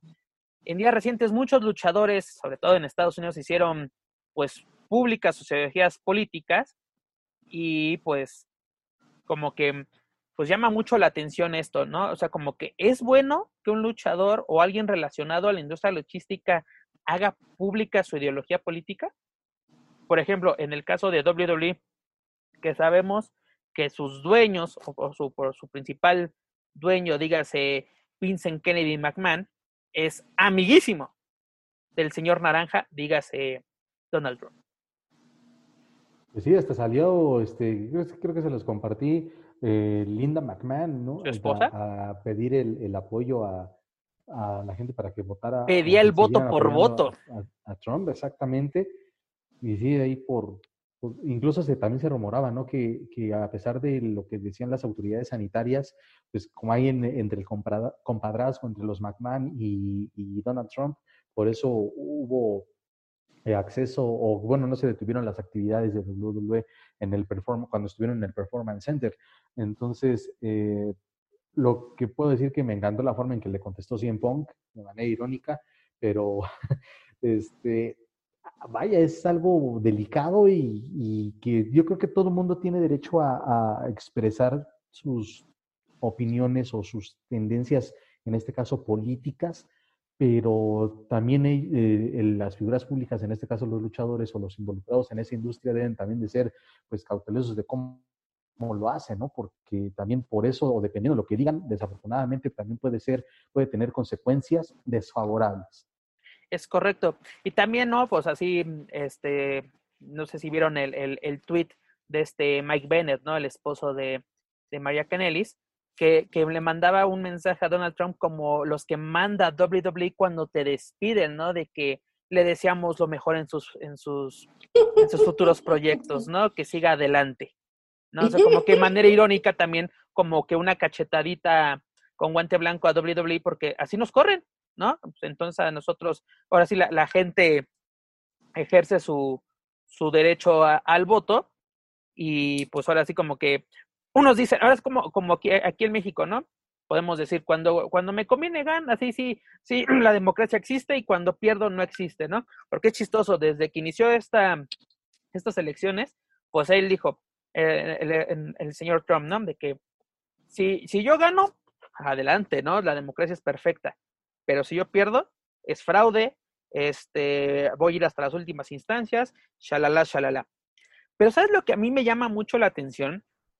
Que luchadores mexicanos o luchadores con, pues ahora sí, origen latino, pues hagan pública, no sé, porque, ok, mm, uno puede tener la ideología que quiera y adelante, ¿no?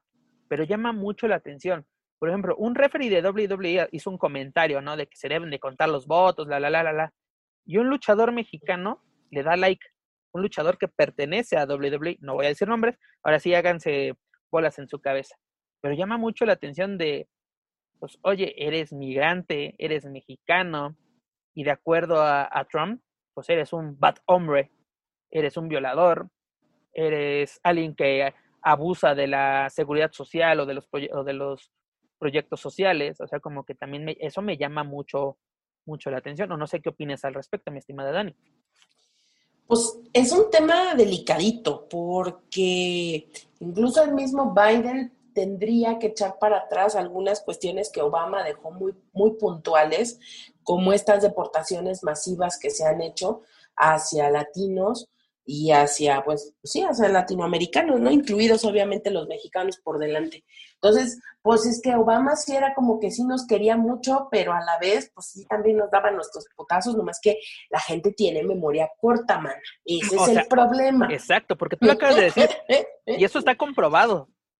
¿No? De que hubo más deportaciones eh, de mexicanos en la época de Obama que ahorita en los últimos cuatro años que estuvo al mando Donald Trump, ¿no? sé como que también ciertas formas hipócritas así de que del lado demócrata, ¿no? Porque incluso en uno de los debates, ¿no? Biden acusaba a Trump de meter a los niños mexicanos en jaulas y separarlos de su padre.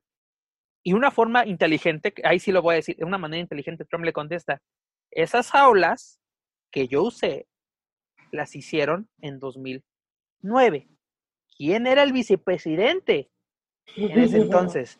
Tú, papacito. Así que no me vengas a hacerte la víctima de que el malo soy yo. Yo solamente estoy usando la que ustedes. ya había, ¿no? Ajá, exactamente. O sea, como. Así es. Bien mal, pero dices, así como que en, este aspecto no, no, no queremos entrar tanto en política, pues ahora sí, e, estadounidense, pero a lo que me refiero, cómo la lucha libre está vinculada de esta forma, ¿no? De que Linda McMahon, si, si la gente que no lo sepa, Linda McMahon hace algunos años, ella buscaba aspiraciones políticas en el estado de Connecticut, si no me equivoco, una senaduría.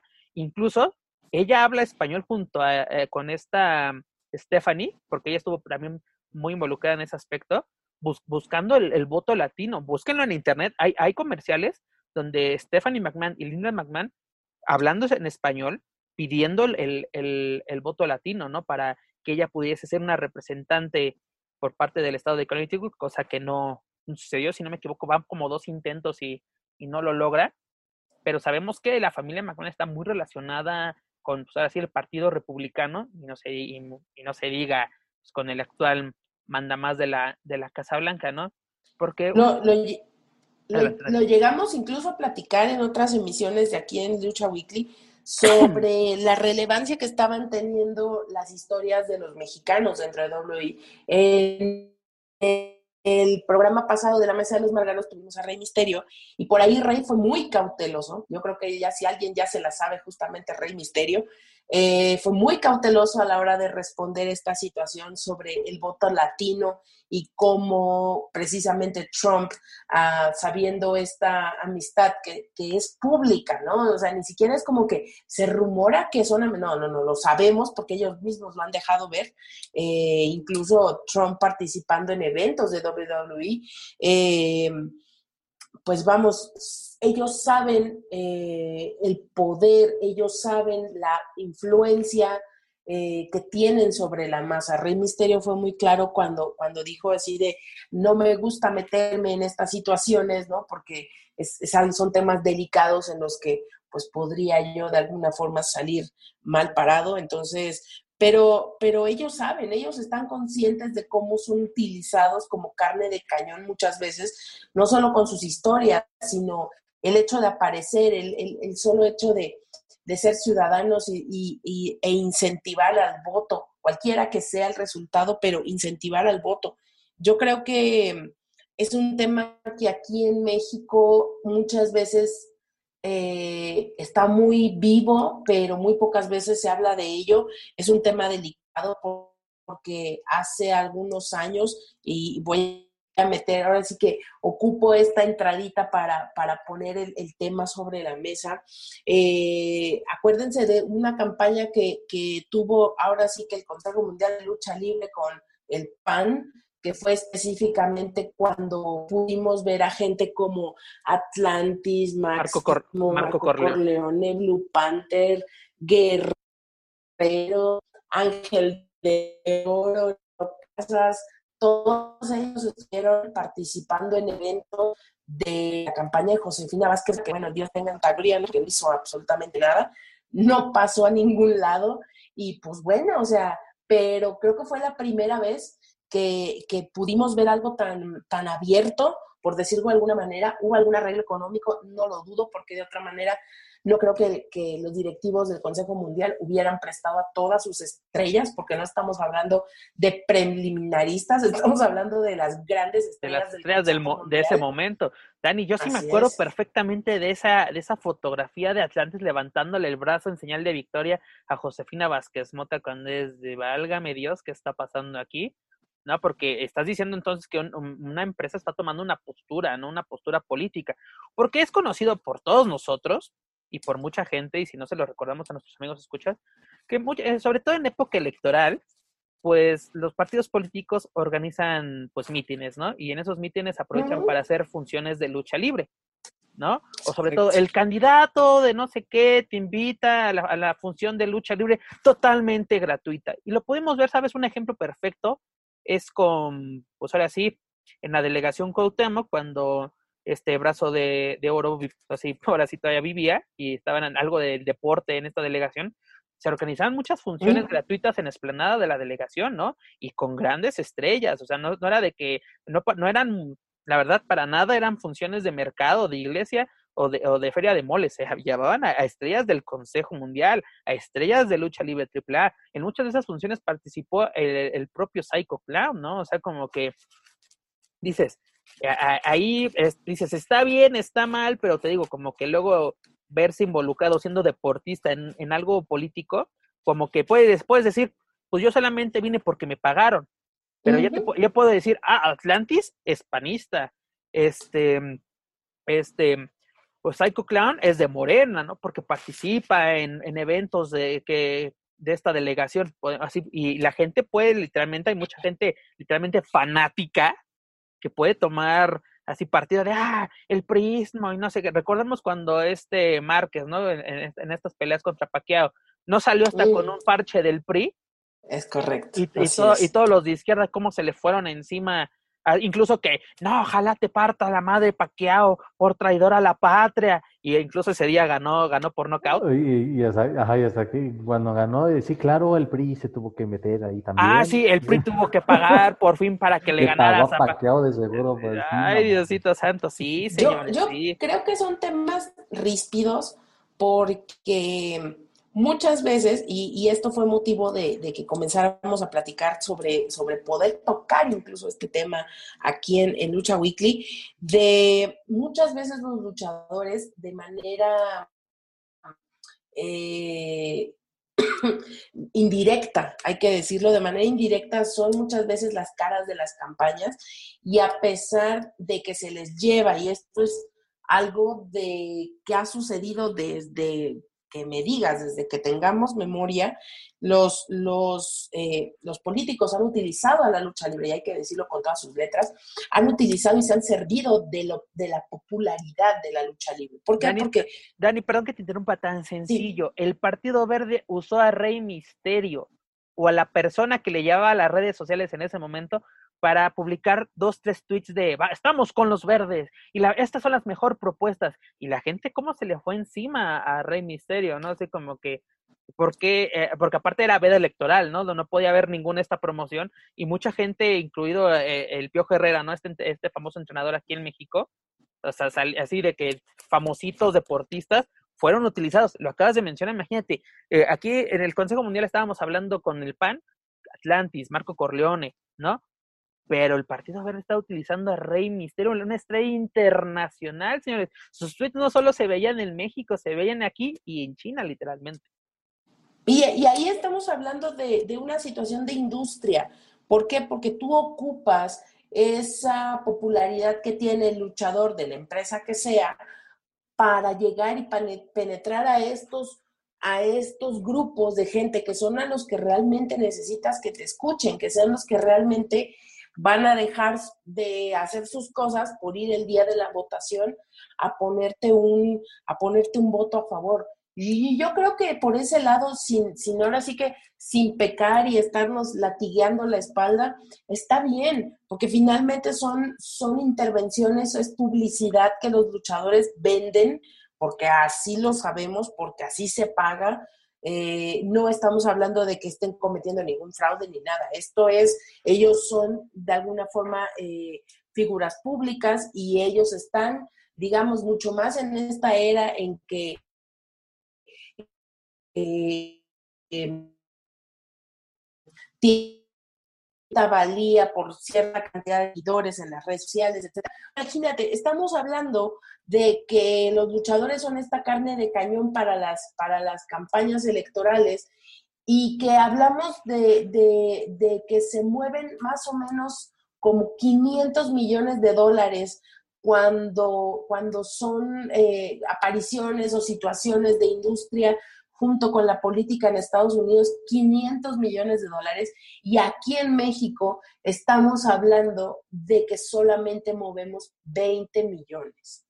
O sea, mira la diferencia entre el quehacer luchístico versus la política al quehacer luchístico y la política en Estados Unidos. Entonces yo creo que por ese lado, como industria, Estados Unidos nos lleva, bueno, miles de años luz de adelanto, pero en México creo que cada vez también es más, eh, es más usual. Y te voy a decir una cosa, las próximas elecciones es seguro que vamos a estar viendo este tipo de personas como luchadores, como cantantes, como actrices, etcétera. ¿Por qué?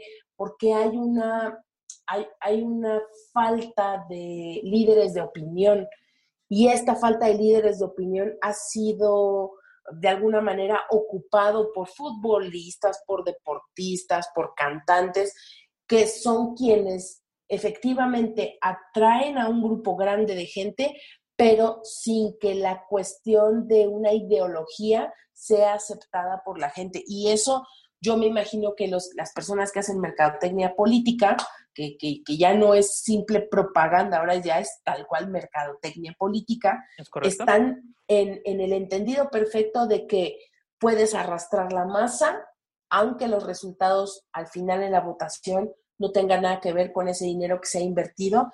Y yo esperaría que el mundo de la lucha libre, pues bueno, jale dinero de ahí, ¿por qué no? También. Estaría bien.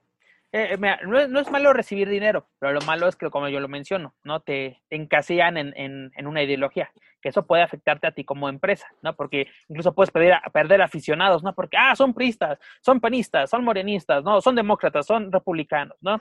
Hay gente, hay gente que el fin de semana, después del tweet de Linda McMahon, hicieron público así con capturas de pantalla de que cancelo mi suscripción a WWE Network. ¿Por qué? Porque yo no quiero estar relacionado o no voy, no voy a financiar una empresa que para mí está, está vinculada con un, mal hombre, la, la, la, la, la, Por eso les digo. Pero también eso también son tonterías porque ya se mencionó, la relación entre, entre Trump y los McMahon es de ahorita. Sí, es, como que patalear. Es, desde los ochentas esa relación.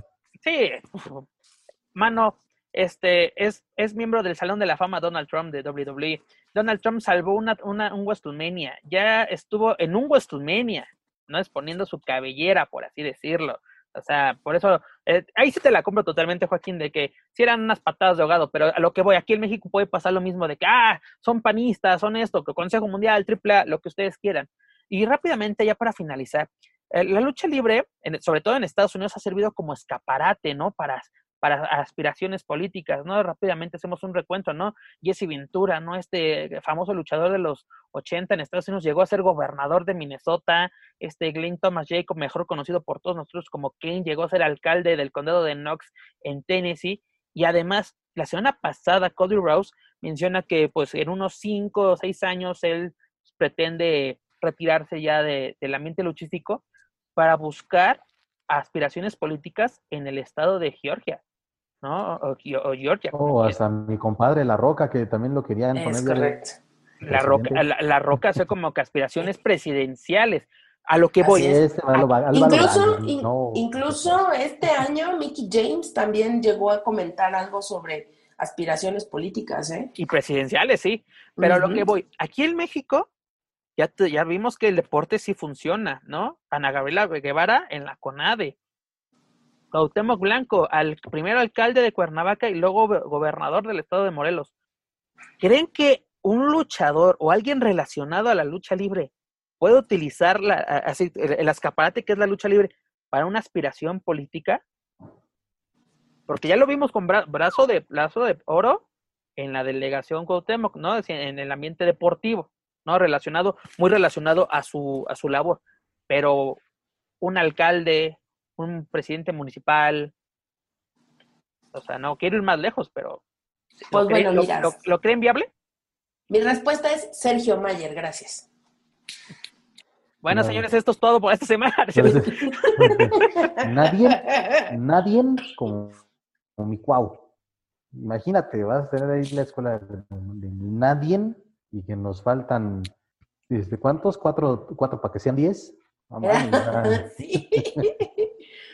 Creo que, y, mira, y dicho con todo el respeto también para muchos luchadores, pero también los luchadores, muchos, muchos, seamos honestos, pues también andan en, la, en, en, las, en las mismas en las mismas cuentas, ¿no? Y, que la preparación deja mucho que desear. Ojalá que, digo, como apoyo, si tienen aspiraciones, pues sí, cada, quien es libre de hacer lo que quiera, de hacer y de aspirar a, a, lo grande si tú quieres, pero también que, te, que sepa, quepa la prudencia de los, de los electores para poder elegir de, manera adecuada y no permitir que este tipo de personajes con, con una pues, preparación bastante cuestionable este, lleguen a ese tipo de cargos.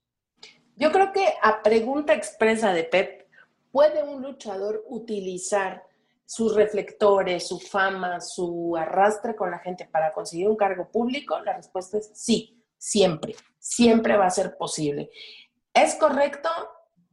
Es correcto si esta persona tiene los estudios que lo avalen o en su defecto, como es en el caso de Cuauhtémoc, un grupo que lo sostenga, ¿no? un, grupete político que, que, que, sabemos que él, pues finalmente no toma las decisiones, él está básicamente de representante, ¿no?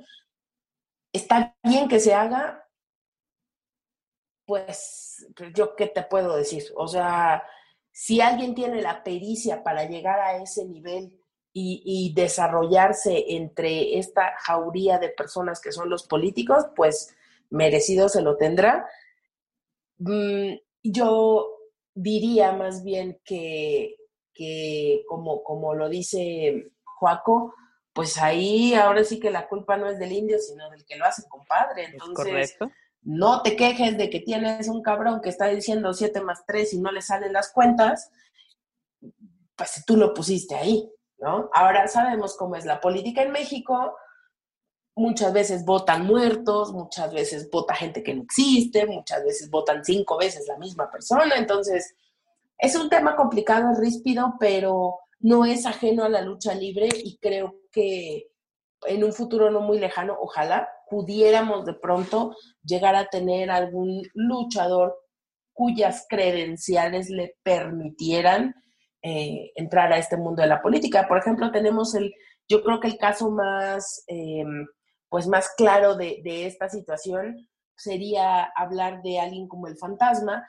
que si finalmente no ostenta un cargo eh, político, pues sí es un servidor público Exacto, al frente de, es la, un cargo de público. la comisión. Del cual, hay que aclarar, no gana ni un centavo.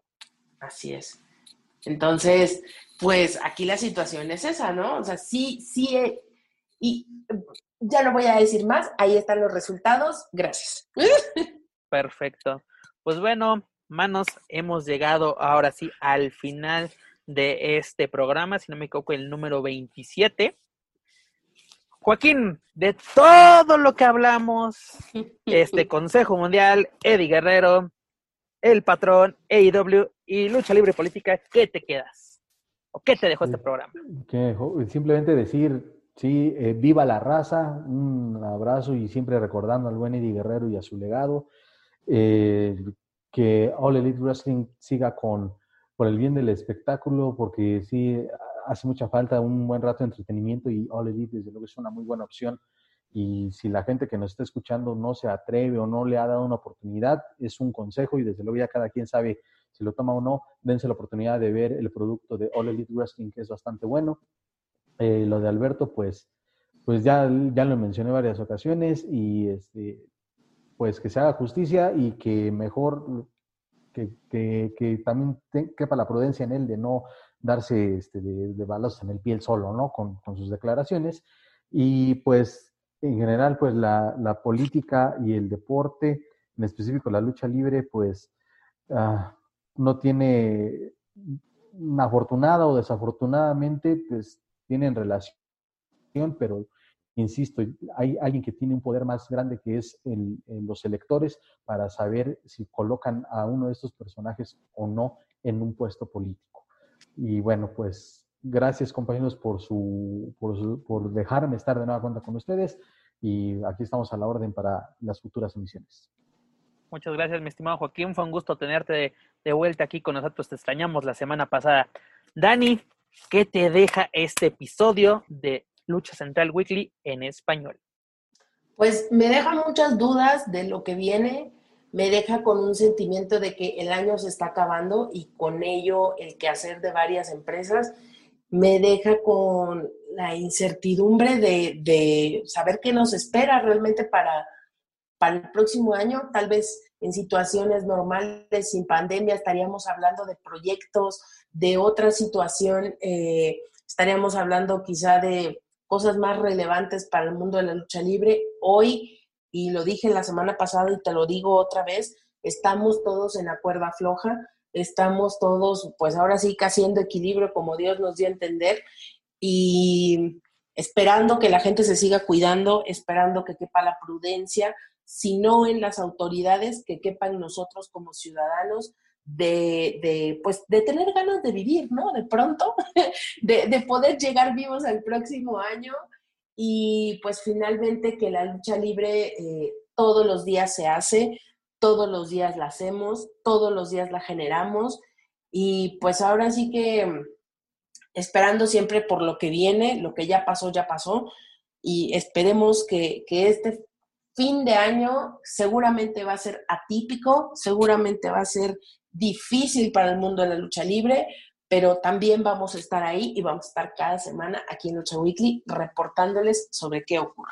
Es correcto, mi estimada Dani, ¿no? Todo lo que surja y lo que no, pues ya como le hacemos al principio, ¿no? Mi estimado Joaquín, de que agarráramos un tema a debatir cuando luego no teníamos que reportarles, pero ahora sí, la lucha libre afortunadamente no se detiene, como dice el buen Casangro, bendita lucha libre, nunca te acabes. Y la verdad, como dice Dani, señores, cuídense, la verdad, si salen, si asisten a las arenas, si en la arena no toman las medidas necesarias, ustedes tómenlas, lleven su gel, su, su cubrebocas, una careta, si lo creen necesario, guantes, lo que sea, ¿no? Para que semana a semana podamos seguir comentando sobre lo que más nos gusta, ¿no? La, la lucha libre. Pero amigos, escuchas, antes de retirarnos, los invito a que escuchen toda la programación de Lucha Podcast Network, entre ellos nuestro programa hermano La Mesa de los Márgaros, con nuestros amigos Daniel Herrería y el Doc Maldad. Recuerden, pueden verlos en vivo todos los miércoles a las 9.30 de la noche, tiempo de la Ciudad de México, a través del fanpage de Facebook, La Mesa de los Márgaros. No se pueden perder este divertido y polémico podcast. También les recuerdo que pueden encontrar todo nuestro contenido a través de Spotify, iTunes, Speaker y YouTube. Por favor, suscríbanse, clasifíquenos, pero sobre todo compártanos a través de las redes sociales para así poder llegar a más fans de la lucha libre en México y otros países de habla hispana. También los invito a que nos sigan a través de Facebook, Twitter, Instagram y YouTube. Búsquenos como Lucha Central. No olviden también visitar nuestro sitio web oficial, luchacentralcom donde podrán encontrar las noticias más relevantes del mundo logístico, tanto en inglés como en español. Dani, la verdad, este fue un programa que me gustó bastante. Espero que ustedes también y ustedes sobre todo, a nuestros amigos escuchas. Nuevamente, Joaquín, muchas gracias por, por tu tiempo y estar de vuelta con nosotros. Te esperamos la siguiente semana. Dani, cuídate mucho. Y pues eso es todo por nuestra parte. Yo soy Pep Carrera y desde la Ciudad de México me despido de todos ustedes. Nos escuchamos en la próxima emisión de Lucha Weekly en español. Hasta la próxima. If you're listening to this and you haven't visited luchacentral.com, it's time to do it. Luchacentral.com is the online home for Lucha Libre, where you can get all of the top news in English and in Spanish. Find the best curated video content and original content not seen anywhere else. Find when Lucha Libre events would be happening in your area. Find photo galleries from top photographers covering Lucha Libre around the world from weekly polls to annual awards. Seen and read by top executives in all of the major Lucha Libre promotions across the globe. And on top of that, it's free. LuchaCentral.com, your centralized place for all things Lucha Libre.